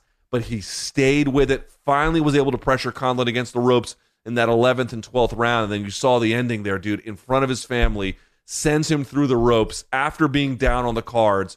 The kind of competitive will and mental fortitude Leigh Wood had to have in that Woo. moment is shared by only, only, only, not the skill so much, BC, although that's there too, but that will, that dog in him is exceedingly rare and it paid off big Oh. time. Um, holy shit! I mean, and then uh, just to show you his character, then he was sh- show. They didn't know if Conlan was okay, and Conlan was down for a long time and got you know medical personnel and got removed. And luckily, the videos afterwards, and he wants a rematch. and all. you know, like he's bad, he's good, but he fell out of the ring on the back of his head, more or less. Where you know, there's no video of it, or at least that they showed. But um, and you had the winner refusing to celebrate and telling the crowd to go down, and even in the post fight interview, being like, you know, we hope Michael's okay, and not really focusing on himself. So shout out to him as a sportsman for that, first of all. But damn, Luke. I mean, like it's it's it's easy to say to see why a fight like this is great for boxing and it builds momentum. But Luke, right now, and you can argue last year was great for boxing, right? Right now, we're in the season that part of why boxing is so good right now and don't you know oh boxing's dead. Okay we'll hear that every other year for sure right? Believe it. Believe it. And some uh, some of those other years i might believe it. But you get my point. Um it's because we have a a large group of sub elite fighters who want so badly to prove that they're elite. George Kambosos Leigh Wood uh you know i mean like we're seeing this happen more and more people are going for it right now and I don't know what happened, Luke. It's not that there's never, you know, a sub genre of, of active boxers that are willing to do that. You know, obviously when it gets to the elite level, though, it wakes you up more. And we just have a, a badass bunch at the moment. And there's an old school spirit that's coming back around again right now in the sport that was gone during the Klitschko and Mayweather era, even though I'm not like blaming them for it, but it was sort of like a somewhat sterilized run where we had a lot of guys get into elite fights and just go, "Oh, I'm not going to win this. Okay, I'm just going to not get hurt." You know what I'm saying? We get people that are going for it right That's now. interesting. Luke. What? So why do you think it does it turn like that often? Like every ten years, it just kind of changes, or what? what I mean, do you, uh, what do you estimate is the reason why everything has turned in the direction that it has? Well, first of all, everything's cyclical in re- in general, right? Second of all, you know, sometimes trends can change. I mean, why is why is the UK on fire right now for boxing? Because you know, you could Dude, argue we got to 20 go and do an MK show in in in the UK. We really, really Remember, I did. do it. Remember Those the last gimmick thing, and I, I said, Luke, over under five thousand fans. Can we put five thousand in for a live show with big name guests? You're damn right we could. Okay. I bet we could. Yeah. Okay, but look, like, okay, everything's cyclical. We know that, but sometimes like trends happen. Like, why is you why why is the UK so on fire for boxing? Maybe you go back to the 2012 Olympic class and Anthony Joshua. It's just this wave of momentum, and look at what it's doing now. You know, sometimes you get that in boxing, and it and it gives birth to different things. I think when Floyd Mayweather and Al Haymon learned how to beat the game for the for the truly elite number one guy, and you know, obviously, like they didn't invent that. Sugar Ray Leonard was paid more than anyone, you know, in his time ever. You know, I mean, uh, this, he had a smart manager; they were ahead of it. But this era's version of that, when Al Haymon figured out how to minimize the middleman of the promoter and put a, a star fighter like a Floyd in in more position to call the shots and get more of the purse, which are all very good things. But the the negative fallout of that is you get a, a new generation of people that want to be boxing businessmen, and you know uh, who is going to stand there and say, "Don't be like that," when you know how dangerous the sport is and you know how many after the sport are, are financially and physically damaged for as long as they last, right? I mean, it's it's the grim reality of combat sports. But I think that era, Luke, created uh, a trend And again, it wasn't in every pocket, you know. I mean, I'm, I'm sure if you're a Mexican American boxing fan, you're like, "What trend? What trend are you talking about again?" You know what I mean? Like, I've never heard of that for sure. But um, Yeah. I think it, it it was a trend, fair Luke, yeah. and I think it's coming back around again in a in a good direction. Hopefully, obviously, we get more promoters and counter networks being willing to work together for the super big fights, which is we've been on a good run of that lately. So let's hope we're we're going somewhere. This fight, great. Do we see a rematch though, Luke? Because I think that's like that's Right. about as great as Conlan can be, right? And he still had Okay, a so- heartbreaking so- defeat. So I looked at the rankings. I've got them up here for 126 BC. Obviously, Mark Magsayo has the WBC belt. Leo Santa Cruz and Leigh Wood are at WBA. IBF is Kiko Martinez, and then WBO has Emmanuel Navarrete. BC, Michael Conlan is still well. I mean, this is not updated, but was ranked one uh, uh, in, in, in WBA. He loses. He wants a rematch. First of all, I don't think that's the worst call in the world, given he takes time off and there's medical supervision about this. Like you know, under that consideration, I love a rematch. But if Michael Conlan can't get that fight, BC, what do you make about him taking on number two Brandon Figueroa? Well, well, of course, of course, you'd love that. Um, I don't know if it's how makeable it is. Now you can counter that and say, well, isn't Conlan a top ranked ESPN guy and he just fought in DAZN for the title? Yeah, and that's keep keep it up, folks. Let's hope we can keep doing that. Uh, could he fight Figueroa next? Uh, no, I mean that that's that's no? also that's also a weight class above and depends if if uh, Figueroa is leaving one. Well, I guess he's still ranked number two at 126 if he wants it. But I mean, here's the thing, BC. Like people were asking, what's next? Is he going to get a title shot in the WBO, IBF, or WBC? I don't think that he would. Granted, these are more along the lines of uh, the, the the the networks and then the promoters behind them. But I'm just trying to figure out who else on this list you would like to see him if it's not a rematch. Okay. You know, do you give a guy a, a little bit of a get well fight after a knockout loss that vicious? That's there's potential in that You for sure, that. Luke. It Yeah, may you end up being that. it may end up being a fight we wouldn't want, but I think there's a reason why Team Conlan should be so aggressive to try to make a rematch. Not only for the financial potential of cashing in on how crazy that fight was in the atmosphere, of course, yes. And if you're the promoters, as you mentioned, this is kind of hot right now. You might as well do that because if you're Leigh Wood's promoter, you're going, man, no one, you know, people weren't really talking about him around the world, you know, a few days ago. Now they are. Of course, let's do this rematch.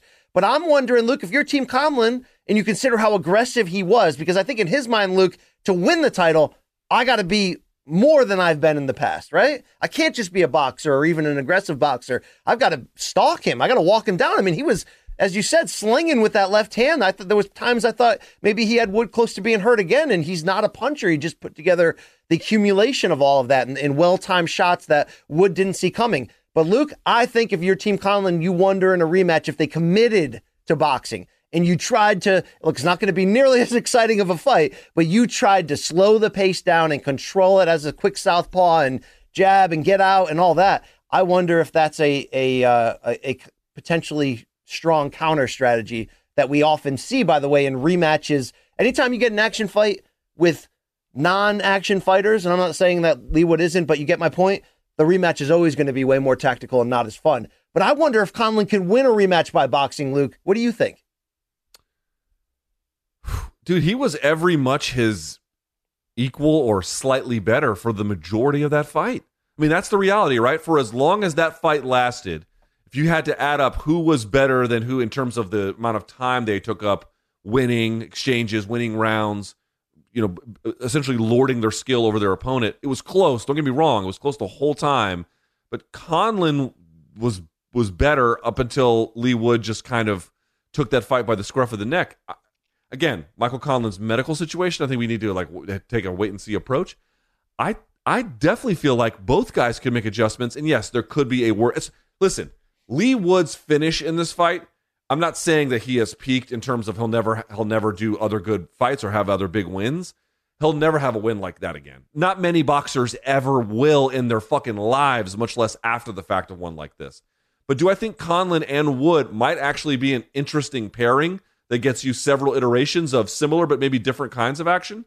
Um, you know, again, those adjustments, but still good. I, I maybe so. I, I think it might be worth considering that. And I don't think we should go too much further. As much as we are here to play up the the chances Wood took to be able to win this fight and have this poor man's Corrales Castillo Rocky movie type ending, right? Like just incredible.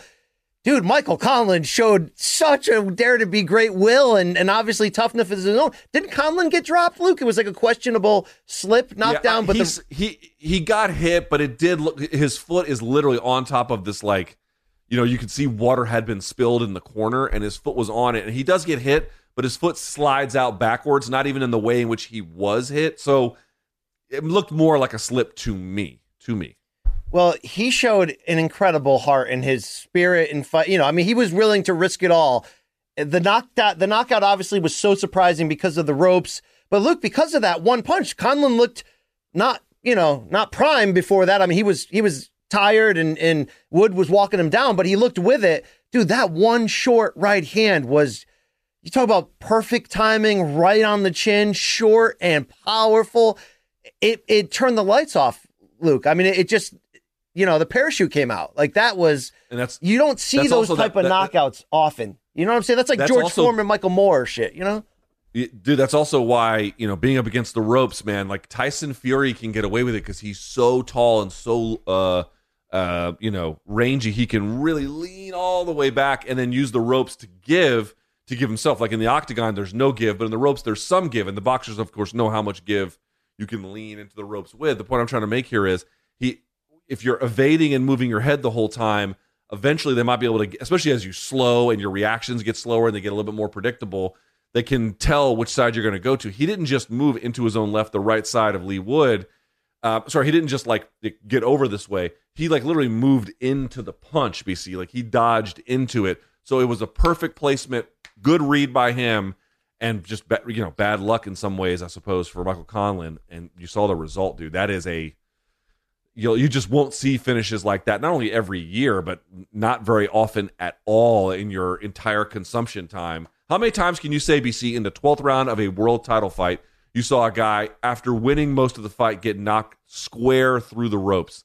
It almost never happens. Yeah, and by the way, Almost he never. was he was out before he even got to the ropes, which is why he fell through Oh, it yeah. so crazy. I mean, Oh, that's I mean, like that's like Joe Smith Jr. finishing Bernard Hopkins' career by knocking him out of the ring. Only this was a title fight and like two guys in their absolute Right. prime, and and you know maybe not as sad in that regard because of how ridiculously competitive this fight was. But wow, wow, wow! Thank you to these two. Thank you, boxing. Thank you to that crowd out there, Luke. Uh, real quick though on Conlan, when he turned pro, he turned pro with Shakur Stevenson under the top rank banner, and they were from the same Olympic year. And there was this narrative in the beginning that they were eventually going to fight each other, Luke. And even though Conlan hadn't lost until this fight, Shakur Stevenson started lapping him quick in terms of the eye test, and that's why everybody stopped talking about that for a while. But shout out to Conlan for for for still putting, you know, look, he exceeded my expectations, and that's why I think he deserves a rematch. Fair enough. Well, that is it for our top five BC. It is time for us to answer the questions from the viewers. It is time for DMs from the Diggity Dogs. Let's Uh, hee haw, hee haw, hee haw. We do it every Monday. We put up an Instagram post on Sunday, and you give us your questions. The producers then send them to us, and then we answer. All right, BC. Let's go first to, let's see, from S. Capitalism. I guess this must be somebody who is um, doesn't like capitalism. After what Khalil did in on Saturday, why don't we see enough knees, kicks, and punches to the body in a ground and pound context? BC, may I take this one first? Please, please. Uh, it is harder to maintain control. So if you're inside control, there's a lot of ways to maintain that pressure. For example, you could do it with head pressure or shoulder pressure, rather, controlling the head. You can reach through all the way behind them, grab their armpit, pull them into you, and you can isolate the neck and the the spine, that part of it. But you have to isolate the hips too. That's the two ends of the rope you have to you have to control. There's a lot of ways you can do that, but one of the ways is you could take your elbow on the opposite side and then your knee on the inside, and then you kind of just wedge the body in between. Now, you don't have to do it that way.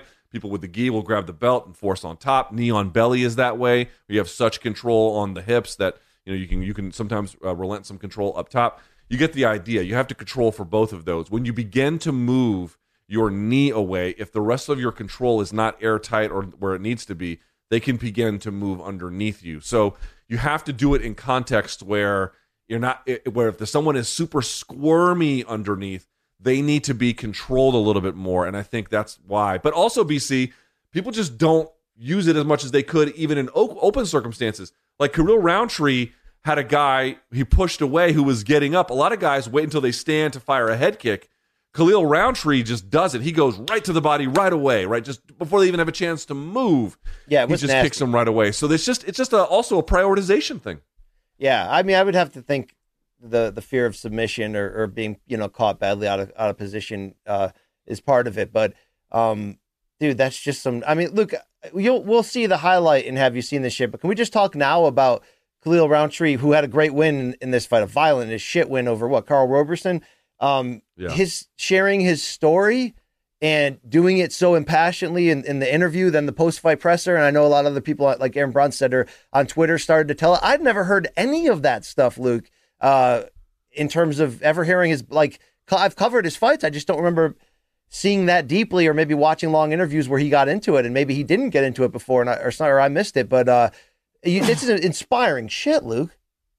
super had a you know a lot of these guys have not had it easy one one way or the other for whatever thing life threw at them and have tra- had to find ways to overcome his was the tragic death of his father i'm sure there were a lot of other things that went along with that including but not limited to the weight gain which compounds other problems about self-doubt and everything else uh, and he has worked through to get to a point where and by the way he almost retired as well you know he has found a lot of times some difficulty has found him but he has he has he has persevered through not merely self belief, but just through action by getting out in the world and and and um, you know mean, he finding was- finding re- uh, finding sal- salvation through effort. You know, I mean, when when you when you hear him say I was you know three hundred pounds and and doing nothing and you know depression and and you know eh, like there's two ways you go when you hit those crossroads, Luke, and and uh, to to see him make it, but but be that be that emotional, rightfully so, and sharing it. it God, that's I mean, Luke, you know, it's like it's forget so damn relatable. It's like it just makes me want to put the running shoes on and go out there. You know what I'm saying? I hear you, bro. Also, one little note on the ground and pound. I forget who Kevin Randleman did it to, but it was in Pride. Remember, in Pride, you can knee the head of a downed opponent, not just the body. The question here is the body. I forget who it is. I'm going to try and find it. If someone knows it, leave a comment. There is one fight that Kevin Randleman has in Pride where he not only knees the head of a downed opponent, he actually goes vertical while on the ground and then knees straight down, bop, bop, back to back, two knees, one right after the other.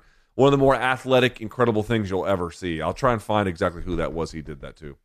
Uh, BC from Z Riggs. Would making all high level MMA contests five rounds lead to better scorecards? Championship fights staying the same, non championship fights being five three minute rounds. What do you think? No, I mean, would you get a would you would you be would you be more likely, given the distance, to find out answers in fights that could create finishes or a one sided finish that wouldn't matter on the scorecards? Maybe percentage wise, but when the very elite fa- face the very elite, it doesn't change whether you go three or five in terms of the potential for uh, you know odd numbered scoring here, Luke. No, and no, Well, you you might in this sense, BC. You might in the sense that like if you have three minutes, it might be easier to judge in terms of the action than five. It's two less minutes you have to judge, so there might be a little bit clearer a complexion of what's happening. But you probably get worse MMA. So yeah, your judging might get somewhat more clear eyed, but it'd be clear eyed because you made MMA shittier. So no Yeah. thanks, right? Yeah, clear, clear eyes, full heart, can't lose, Luke. Right? Texas forever, Uh, Street. Texas, uh, not for me. Um, all right, at David underscore Spangler. You know what they do in Texas that I respect, Luke? You ask them a direct question about Little Nog, they'll tell you the truth. I mean, that's just a you know That's a the notch, Texas a, way right there. a notch above. Luke. Everything's bigger in Texas, and we tell the truth about Little Nog. That's what they. That's what they're known for in that state. All right, what meaningful differences do you see in Pereira's style compared to Izzy, striking wise, for better or worse in terms of MMA? Yeah, Luke, are you doing an extra credit? Can we talk about this man? Uh, we can talk about. It. I probably will do an extra credit on him, but yes, uh, we can talk about it. What, what'd did you think? think of the of the performance against Bruno Silva? I thought it was. Yeah, I mean, listen. Um, there's a great video by uh, Gabriel Vargas. or Varga, Varga, that's his name. Excuse me, Varga. He's a Canadian kickboxer, and he explained that that style of kickboxing that Izzy has, that evasive style, it's not so suited for kickboxing as you might imagine, but it is very suited for MMA. The reasons he goes through them about in terms of combination work and the the the defense and and everything else that goes behind it. There are reasons why guys don't do that as much in regular kickboxing and why people who have that style they can have great success, but it will maybe potentially limit them a little bit. But it's very valuable for MMA. Conversely, I guess my point I would try to make is I, I am in no way an expert on Alex Pereira, although it's funny, I covered him in the last man standing tournament. I was there and the hype in him at the time was not nearly as big. He really turned himself into something not in that so much in that tournament, but after that fact.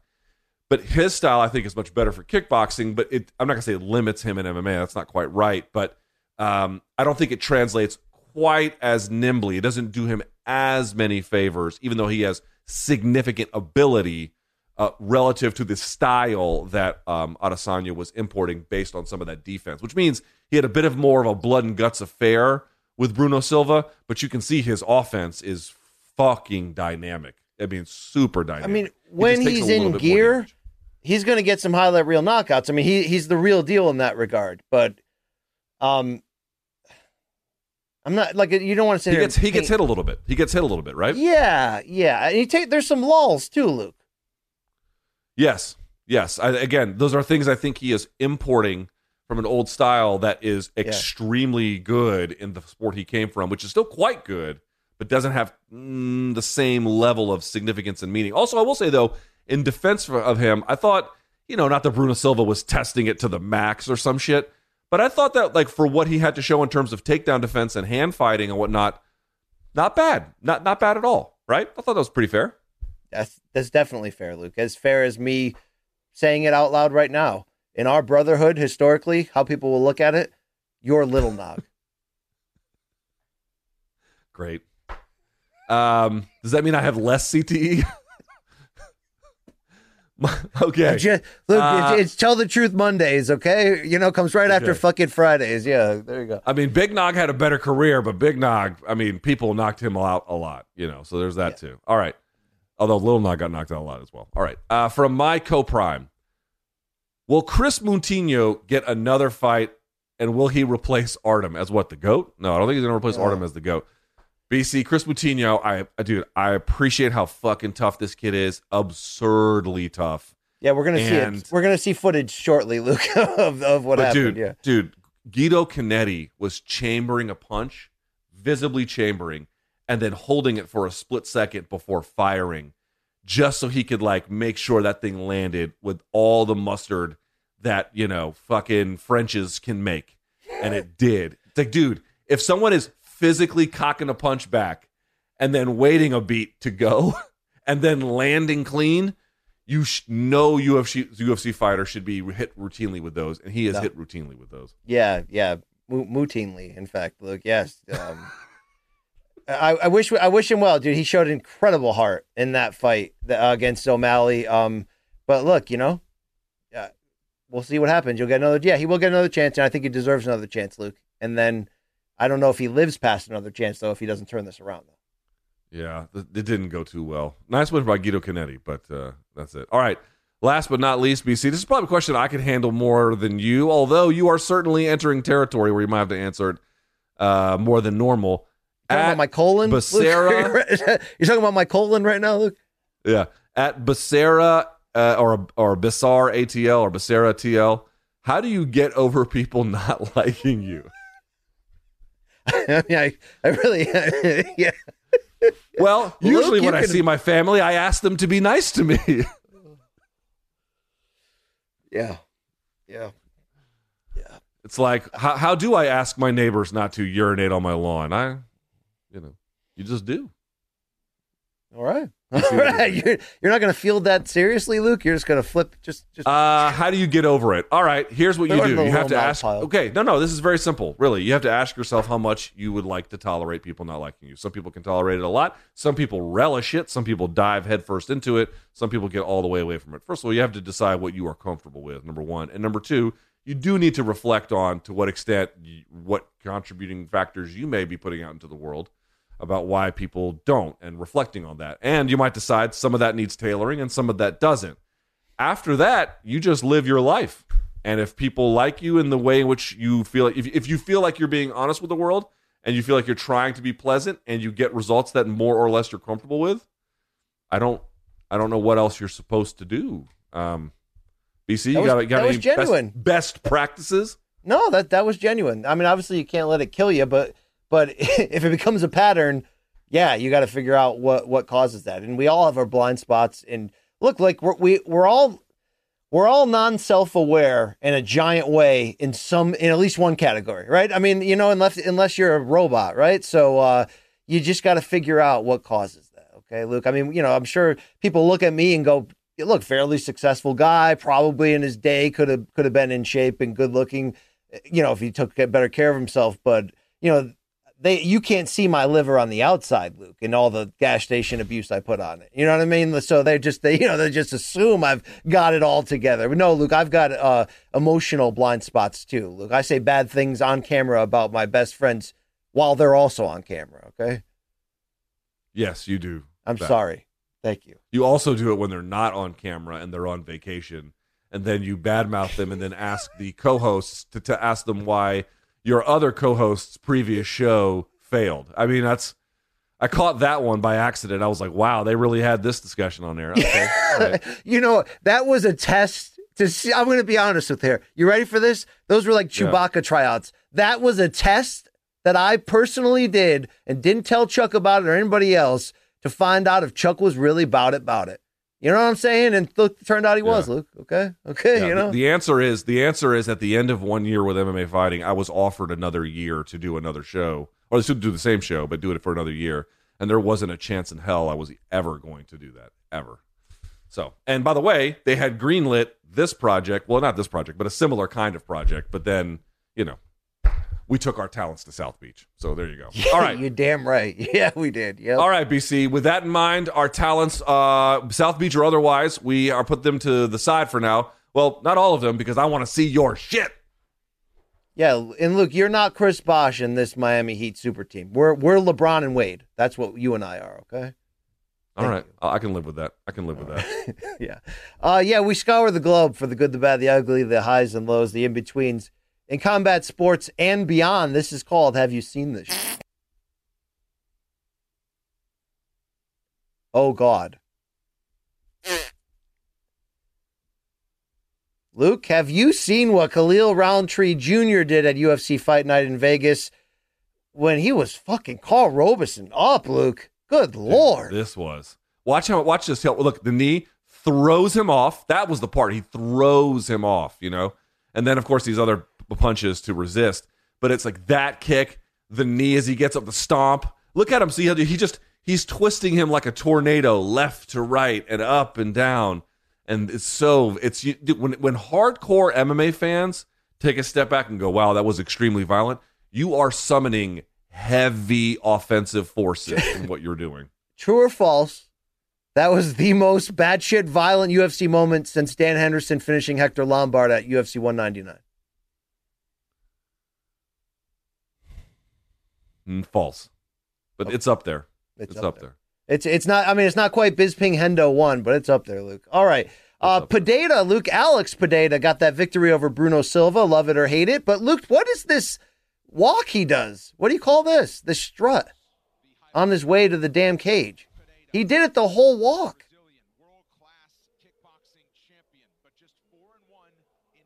I don't know. Aren't the kids all doing some dumb shit called the gritty? I don't think this is I, the look, gritty. I don't but- know. Is he walking me in my truck? What are you like? Where's he going? Like, I, who walks like that? I don't get it, Luke. Is he walking you to? Why would he be walking you to your truck, BC? I don't know. Was he? I'm not, going to blow him. I mean, this is ridiculous, Luke. I mean, come on. Um, I don't know. Let's go on to the next one. All right, before we get shut down. Uh, Luke, you mentioned uh, Gu- Guido Canetti. Uh, put it on Alex Moutinho. This is the gruesome footage to prove that that it actually happened. yeah, Luke. this is wow. bad. I mean, he's just getting hit, dude. When do you ever see UFC fighters get hit clean like this? Yeah, that's uh, well, watch. He's gonna. Why watch? He's gonna throw him up here. That one. Luke. Shades Like of these, Nunes. these lefts, he's cocking back. Shades of Nunes Rousey, or what? Yeah, a little bit. Yes, Yeah, good call. Actually, felt like that a little bit. Yes. Yeah, man, we're just bringing it on Mondays. All right, Luke. Uh, also, you saw the opening bout, light heavyweight Azamat Murzakanov. Where would he get this flying knee from against Tafon? Wow. Good luck, God, Chuck, Luke. Um, I know I missed. I think is how he says it. Nchukwi. you know, I know I butchered that, but it's really it's about Azamat, Luke. Is this guy someone we should watch, or was this just one shining moment? Well, Nchukwi was the guy I was shouting on on Friday. He trains over here in Camp Springs, Maryland. He and he was winning this whole thing, dude. The previous round I think was a 10-8. and then he came out and then just did this. I think he had seen and Chukwi was dipping to a certain side, and he, if you watch, he comes at an angle and he puts his hands like this, and Chukwi goes the other way, which was all he was designed, or the opposite way anyway, and it's all designed to make his head go that way, and then he forces the knee on him. So. Uh, it was set up, it was planned, but it just shows you in MMA, man, this it's so effing chaotic. Yeah, i indeed. Uh, Bellator 275 from St. Louis, Luke. Mads Burnell, I do give him credit for this. Mid exchange with one Adam Borics, rocking the robot, Luke. What he do we do? that round though? Yeah, I, I know you're right. You're right. So, so in reality, what are we doing here? But I, I enjoyed it though. Okay. Yeah. I mean, dude, don't get me wrong. Mads Burnell turned in a hell of a performance, and if you can't win, you might as well go out there and dance. So I'm not mad at him. But in real time, I was like, bro, you're not winning this round. Less robot, more punchy kicky. You know. Uh, Luke, uh, Eblen were at it again, and uh, here's Johnny's strong call out post fight after his victory over John Salter. Mousasi said he didn't know who the f- I was. I'm right here, dog. I'm ready to take your ass out. You're an old ass lion. I'm a young ass lion. Let's get up in here and let's make that fight happen. He borderline called Mousasi a bitch there, Luke. I love that. I love that spirit. What are we? Two old ass hyenas? Is that what we are?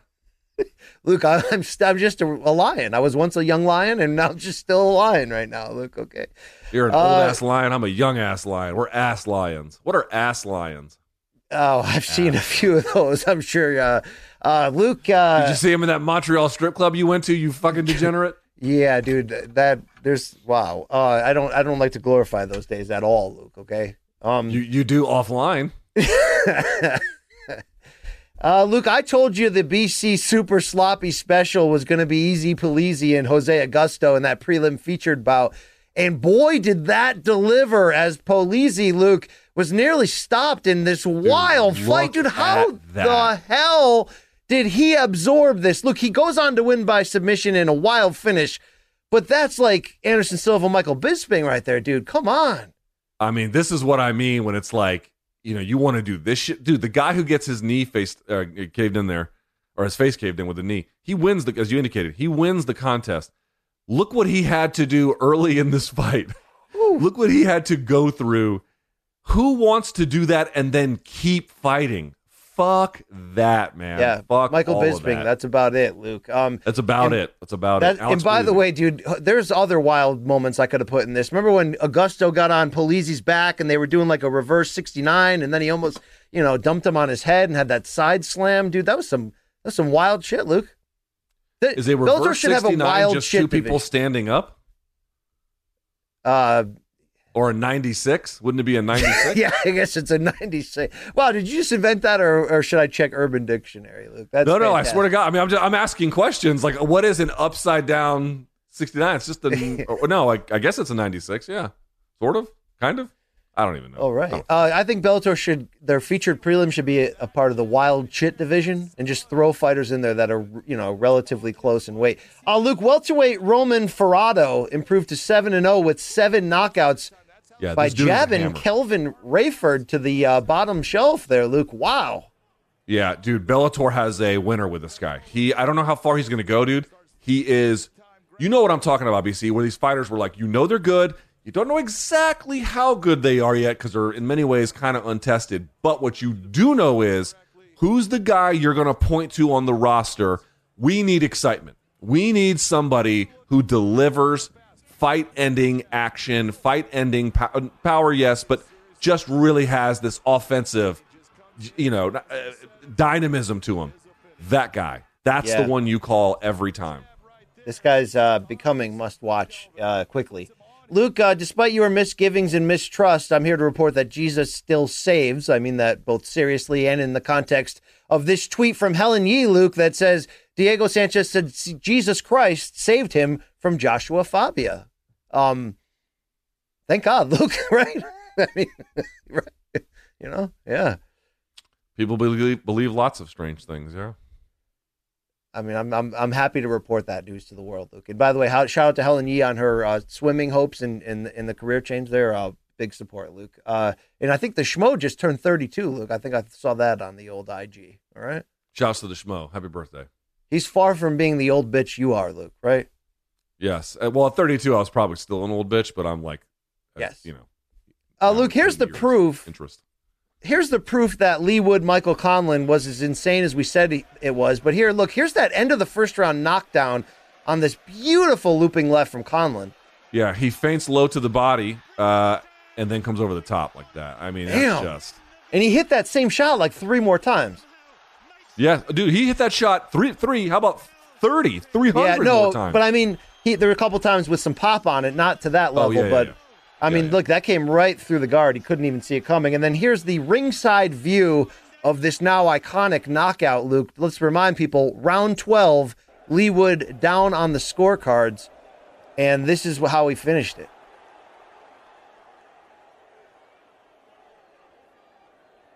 Colin's gonna back up to the ropes here. See this like evasive style? He's covering there, but like the head movement thing, he's gonna like that. He just ducks right into it. Boom. And I know it doesn't look like much. You have to watch the replay a couple times, and then you realize, oh, he hit that like directly on the on Yes, the on on the the, temple, reset right? button. Yeah, like r- like holy crap, that's short and powerful. Damn, some like Rocky Marciano shit there, Luke. You know what I mean? That's Yeah, like and a lot of times, if you notice, he was doing the Pacquiao. Pacquiao does this whenever he blocks, uh, typically punches from that side. He'll put the glove up and then kind of turn into it like this. He'll roll. I mean, a lot of boxers do it, but Pacquiao's sort of famous for it. He Yes. tries to do that with one of them, but then the other one he just goes boop right into and he gets drilled. You know. Uh, Luke, from three years ago, Mar- uh, Merab Dvalishvili uh, sharing on his IG. You said he's a hammer, Luke, but he used to be a carpenter by trade. Oh, look at this. Look at this, Luke. That's one way to take out drywall. Yeah, This indeed. is this is me before MK. to the porcelain in the in the uh, toilet, Luke. Is that where you're going with that? No, just screaming and ranting in my room about how I can't find anything because I'm old and pathetic. Yes. Uh, Luke, let me set up the next clip. So, Carl Frampton is, of course, the retired former great champion from uh, Northern Ireland and now does some analyst work and what have you. He said on the air, Luke, that if Jake Paul fought Tommy Fury, that Pa- Paul would win by knockout. But, Luke, just like your public avoidance in telling the truth about Little Nog per possible future uh, reparations, the Fury family keeps receipts, Luke, and Tyson Fury's dad, old Big John, caught up with Carl in public. Here's the result.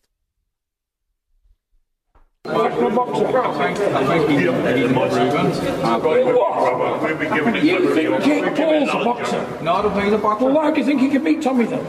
Answer the question now. Um, Because you disappoint me and I looked up to you. I, I, I I'm, supported I'm just trying you. to be honest, John. That's- Honest? Yeah. Honest? Saying that you two could beat a Fury and I'm trying to be you're honest. pissed. I was trying to be honest. I'm not pissed. No, I'm just trying to be honest. I don't want to talk to you. I'll turn my back on you. completely. I don't want to talk to you at all. Get your facts right, get off the job.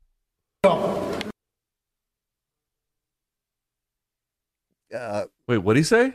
Get your facts right or get off the job. And if you don't think John was w- ready, willing, and able to throw down right there, despite their size difference, Luke, or if he was the smaller one, John Fury, as he tells the world, Luke, is willing to fight any man bare knuckle right now for all the money he has. Like, like And right you know here, what? I, right now. I, bel- I believe him. I 100% believe him. Remember that time Tyson Fury hung up the phone on me because I referenced that Big John uh, got put away a few years back for removing a guy's eyeball in a bar fight, Luke?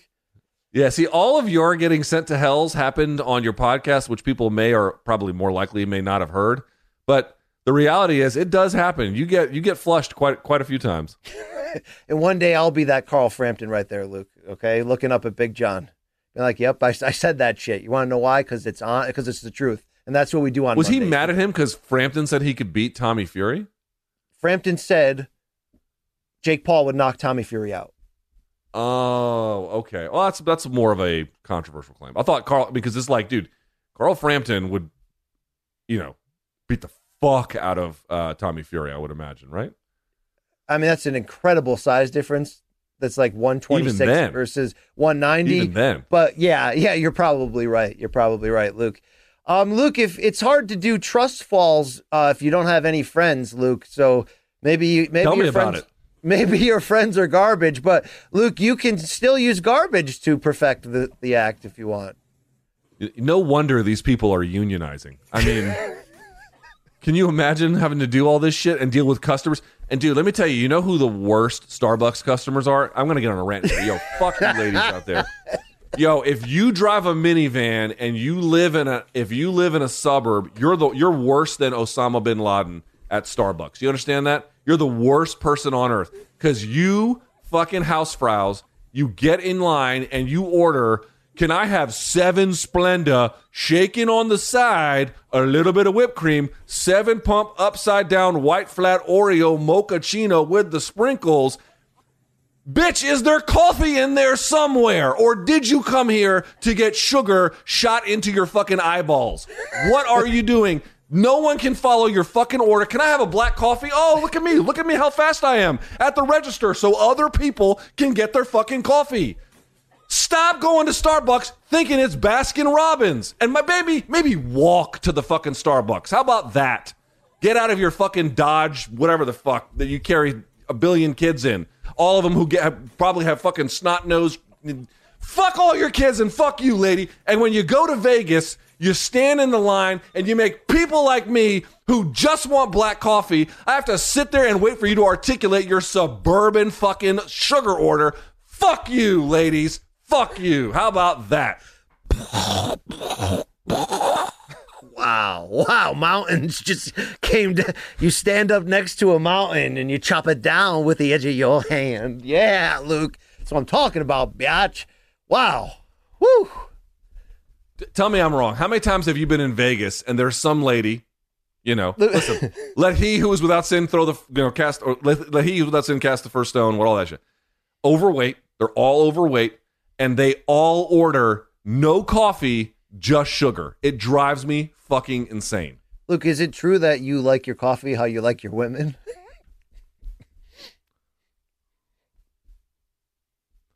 I can neither confirm nor deny these rumors. All right. Uh, hey, Luke, life comes at you fast. Sometimes it comes at you fast and furious. Oh my God. Okay, that was pretty cool for losers. I, I can't, is this a trick or was this luck? What happened here, Luke? I don't think these people are signing up for That this. definitely a trick. Definitely for Instagram. Uh, they'll probably be dead in a week, but and they definitely were not, you know, uh, valedictorians of their high school class. Of, of, of this, we can be sure, but otherwise, it's pretty cool. Uh, Luke, let's play a game called Which Food Would You Least Rather Try? I'll have two options. Here's the first one, Luke. They call it Coffee. ramen coffee. Dude, people are sad. What the fuck is this? But they're not actually putting coffee in if you watch it closely. Did they just reinvent the wheel here? I don't think people understand what food is. I mean, it doesn't look good, but This looks is like it my effective? toilet bowl. but it but it isn't effective in the end. okay, Luke, here's your second option. All right, all right. Dude, that top ramen is currency in the in the poke. Can you go Genital sow chicken. You know what? I'm gonna go with the buffet genital sow chicken. To be to be perfectly honest with you, Dude, that, I would at least I'd try that at least once. Genital Sow chicken, no question about it, Luke. You I mean, wow. is that like is that like is that like Rocky Mountain oysters where they just call it that, but you're eating someone's testicle? yeah. Yes, yes. And I mean, why why do I envision one day that's an MK Doc bit that we're like covering a fight in Laramie, Wyoming? You know what I'm saying? Oh yeah. boy. By the way, they're saying you skipped the number eleven. Whatever I that did means. skip it. All right, let's go to number 10 though. Number 10.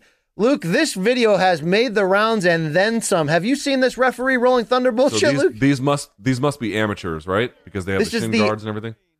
This is the IMMAF Super Cup semifinals. Oh, And referee Scott Marhart not only takes a Rolling Thunder flush, Luke, he got knocked out and finish the fight, Luke. Oh shit! We don't get the full Bro, video, a- but but he was like Don't the- dazed. let me ask you a question. Let me ask you a question. Don't the referees, the whatever they call them in hockey, they have to wear the the helmets and the the, the visors and shit too, right? yes, yes. Now, granted, the puck is flying, the sticks are flying, grown men are flying. It's a little bit different. I feel like if you're going to be a referee in an amateur fight, you might want a hockey. You might want a hockey helmet. He, I think he's still getting KO'd with a hockey helmet on. I mean, that was pretty flush. Wow. All right. All right. Still, Luke, I just want to let you know that if I ever accept your offer to go to a Cannibal Corpse concert for documentary filming only, this is the car I'm going to uh, drive to the venue, Luke.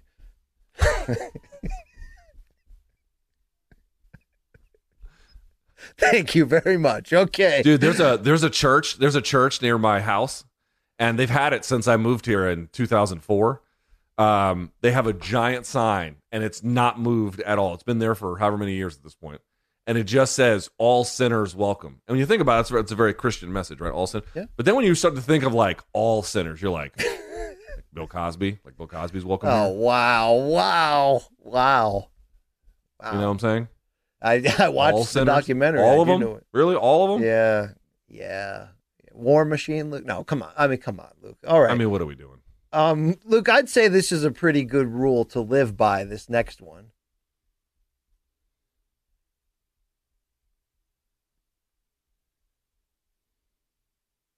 Uh, okay, I guess we'll move on. Luke, what's scarier? Why, why? Why are you the way you are?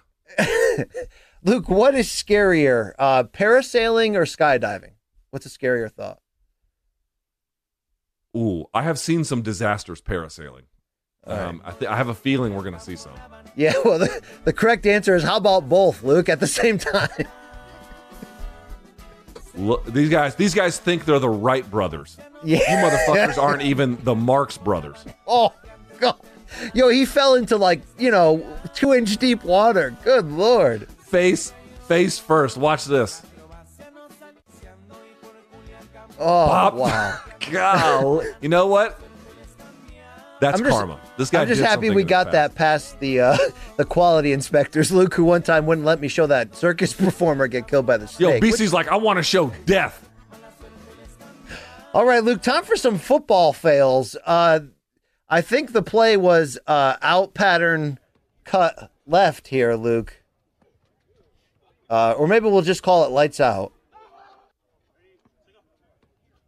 Oh shit! Yikes. Sideshow Bob, Sideshow Bob can move. Yeah, that was a good good breakaway move, but no, wow, wow. There was Steve Atwater waiting for him, Luke. Yeah. Wow. Remember when Steve Atwater stood up uh, Okoye and dropped him with that like forearm, dude? That was like the the manliest moment ever. I I don't think it was the manliest moment ever. Um, Luke, I got one more football play for you. Let me see it. I think they call this the Hail Mary. It's Je- it's it's the Jesuit juke for six, Luke. Oh shit! This friar had Damn, a dude. Let me see that again. Okay, here he is. Well, he had a lead on him too. Oh man, Yeah, that's great stuff right there. That is great. Notre Dame. I'd like to wins, make a joke, but you'd get real mad, so I, I, won't. you're damn right I would. Okay, if it has anything to do with I Little want, you, Nog, I want you. I want you to know it's in here, right here, and I'm replaying it over. Oh, all right. Luke, luckily uh, for our listeners, it's America's favorite game show time, Rate My Tat. Luke, we had an awful Bruce Buffer tat two weeks ago. Um, do you like this one any better?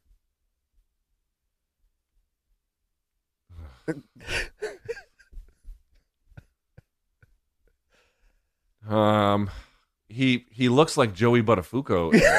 People even know who that is?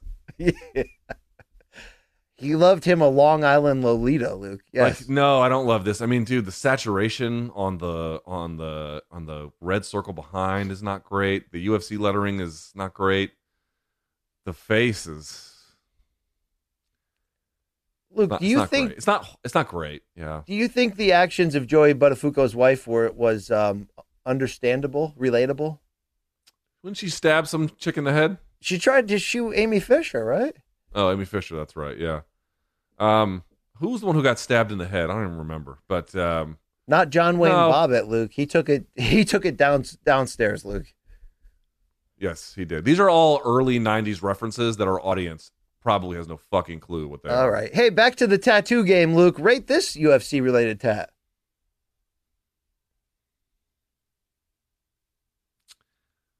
That can't be. That's not a real tattoo, is it? Yeah, I think it is, Luke. I think it is.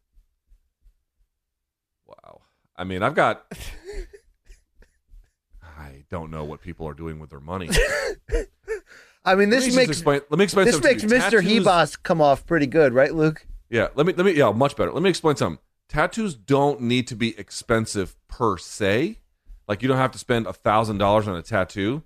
But if a tattoo costs, let's say three hundred, don't think you're getting a deal for a hundred. You're getting a much lower quality tattoo. Trust me, don't cheap out on them. All right. I I believe you. Uh, this is the as last a general tat- rule, as a general rule, it should be about 150 an hour for a tattoo. As a general rule. Luke, this last tattoo is a little bit more aggressive, but what are your thoughts on the uh, the idea of it, the positioning? I saw this one. This guy is so fucking gross. Look at this townie. This guy, these are the people that just end up on the street dead and you're just not sure how. Oh, It's like- wow, wow. It's like, did the organ shut down? Did he- Yeah, yeah. you know, Oh, I mean, the fact that the dude's got no teeth is the best part of this. Yeah, I He's all close. proud. He's all proud. He's like, bro, I got no teeth and I got a cooch right here. Uh, we close with one, Luke, that I've gotten so many requests to show this. It's a few weeks late, but uh, did you see this regional kickboxing uh, Showtime Pettis attempt here, Luke? Is this you and me?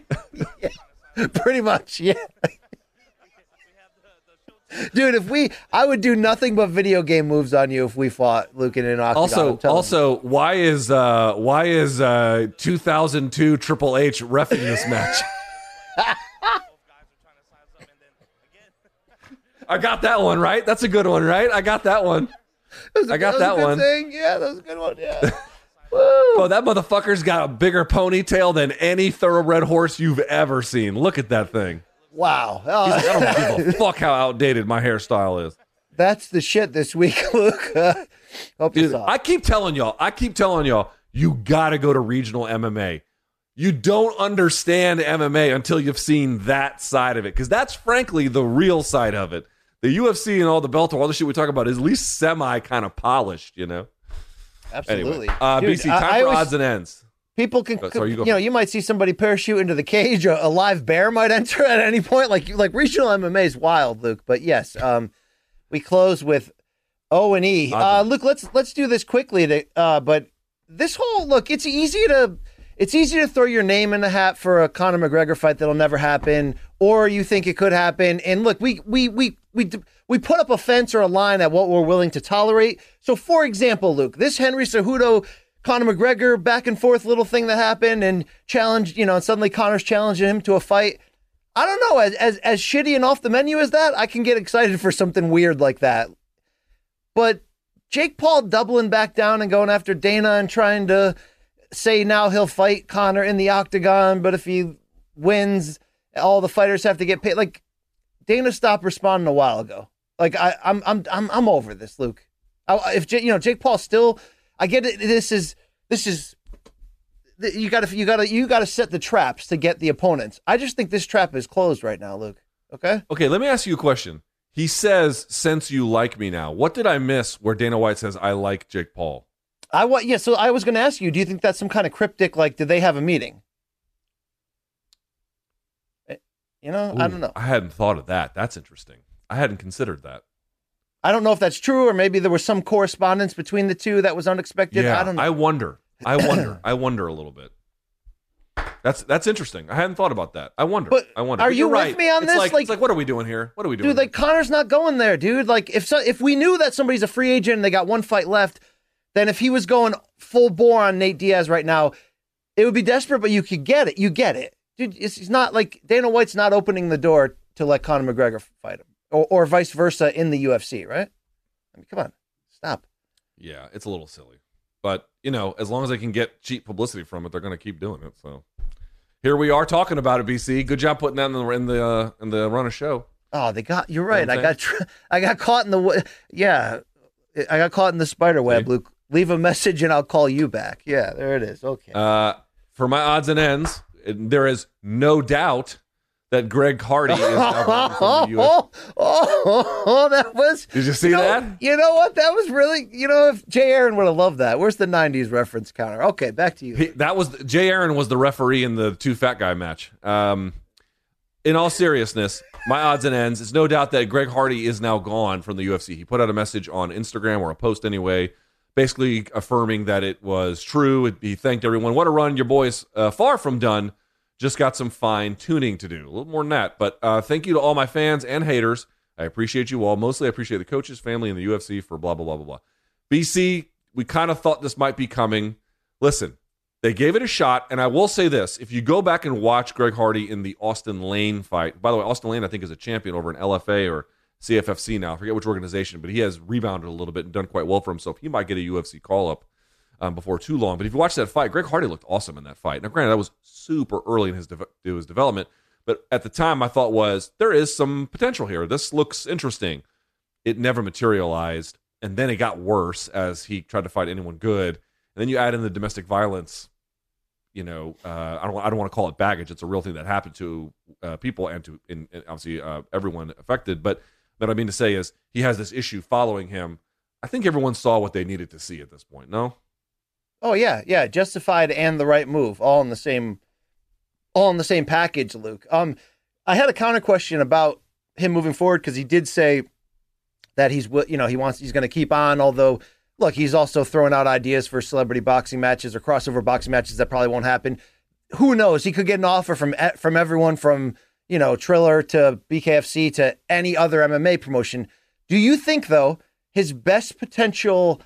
chance to get back to the UFC as quick as possible by making the most positive PR around him and his accomplishments in the meantime is by going to Khabib's promotion, getting a huge push, and getting opportunities to fight some of those washed names that are walking through the turnstiles one last time. Now, that doesn't mean I think he's going to be Junior Dos Santos per se, but I'm saying, is that potential there his biggest chance to to come back and grab the attention uh, of Dana White and company to, to want to try this again?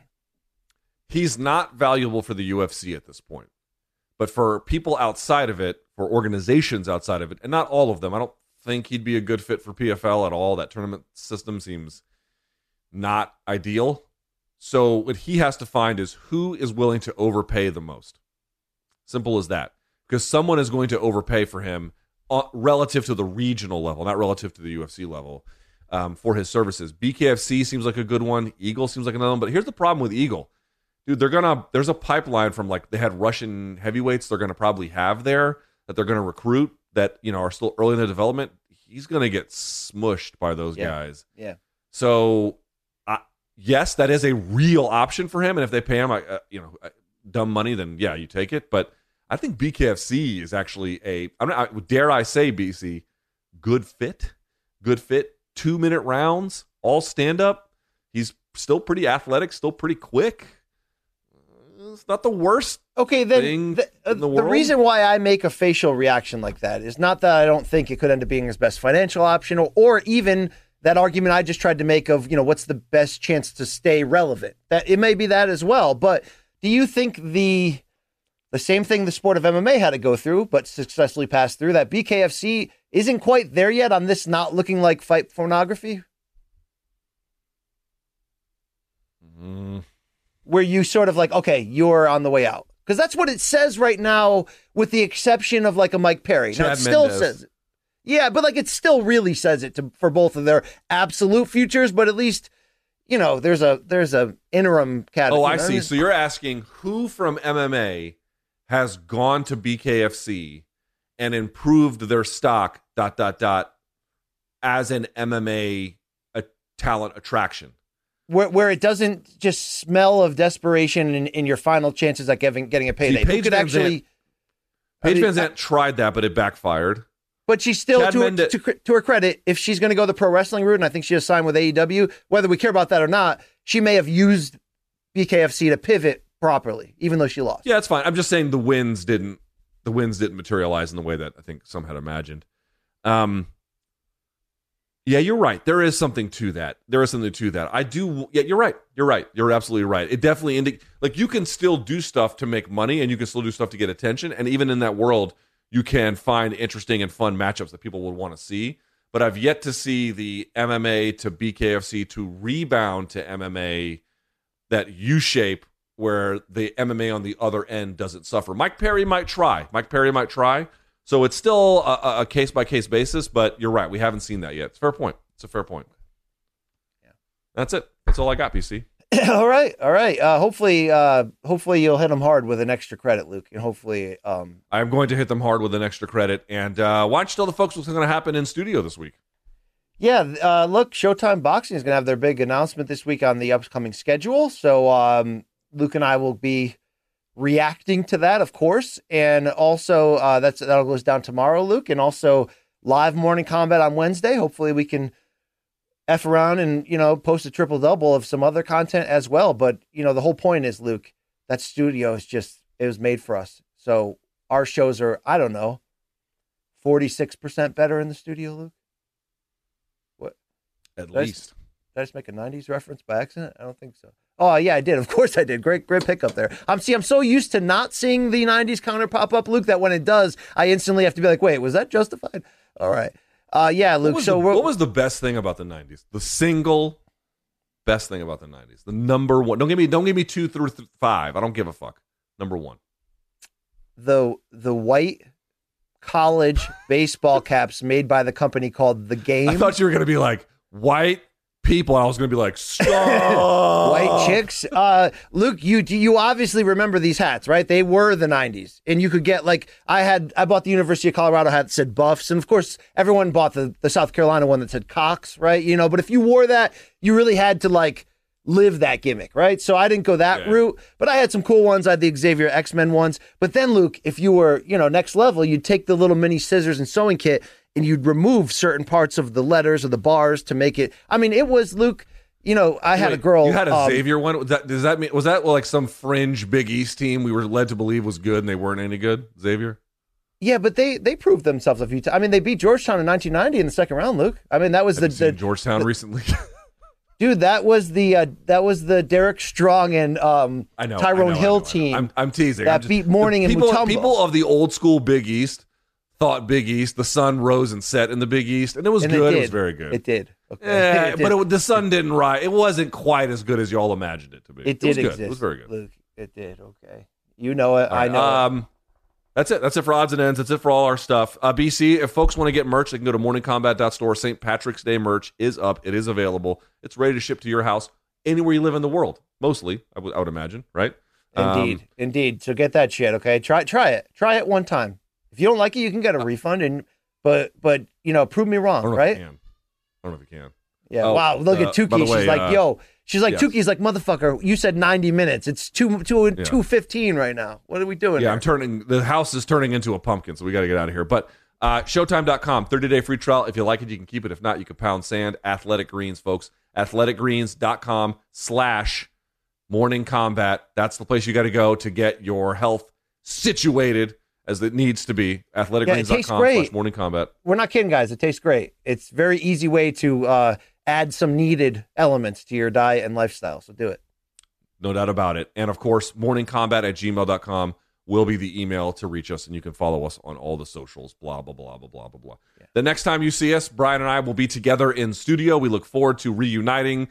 And uh, that's it. So for Malka, for CBS Sports, for the Viceroy of Connecticut, Brian Campbell, and Showtime, I'm Luke Thomas. We'll see you guys next time. And until then, may all of your gains be loyal.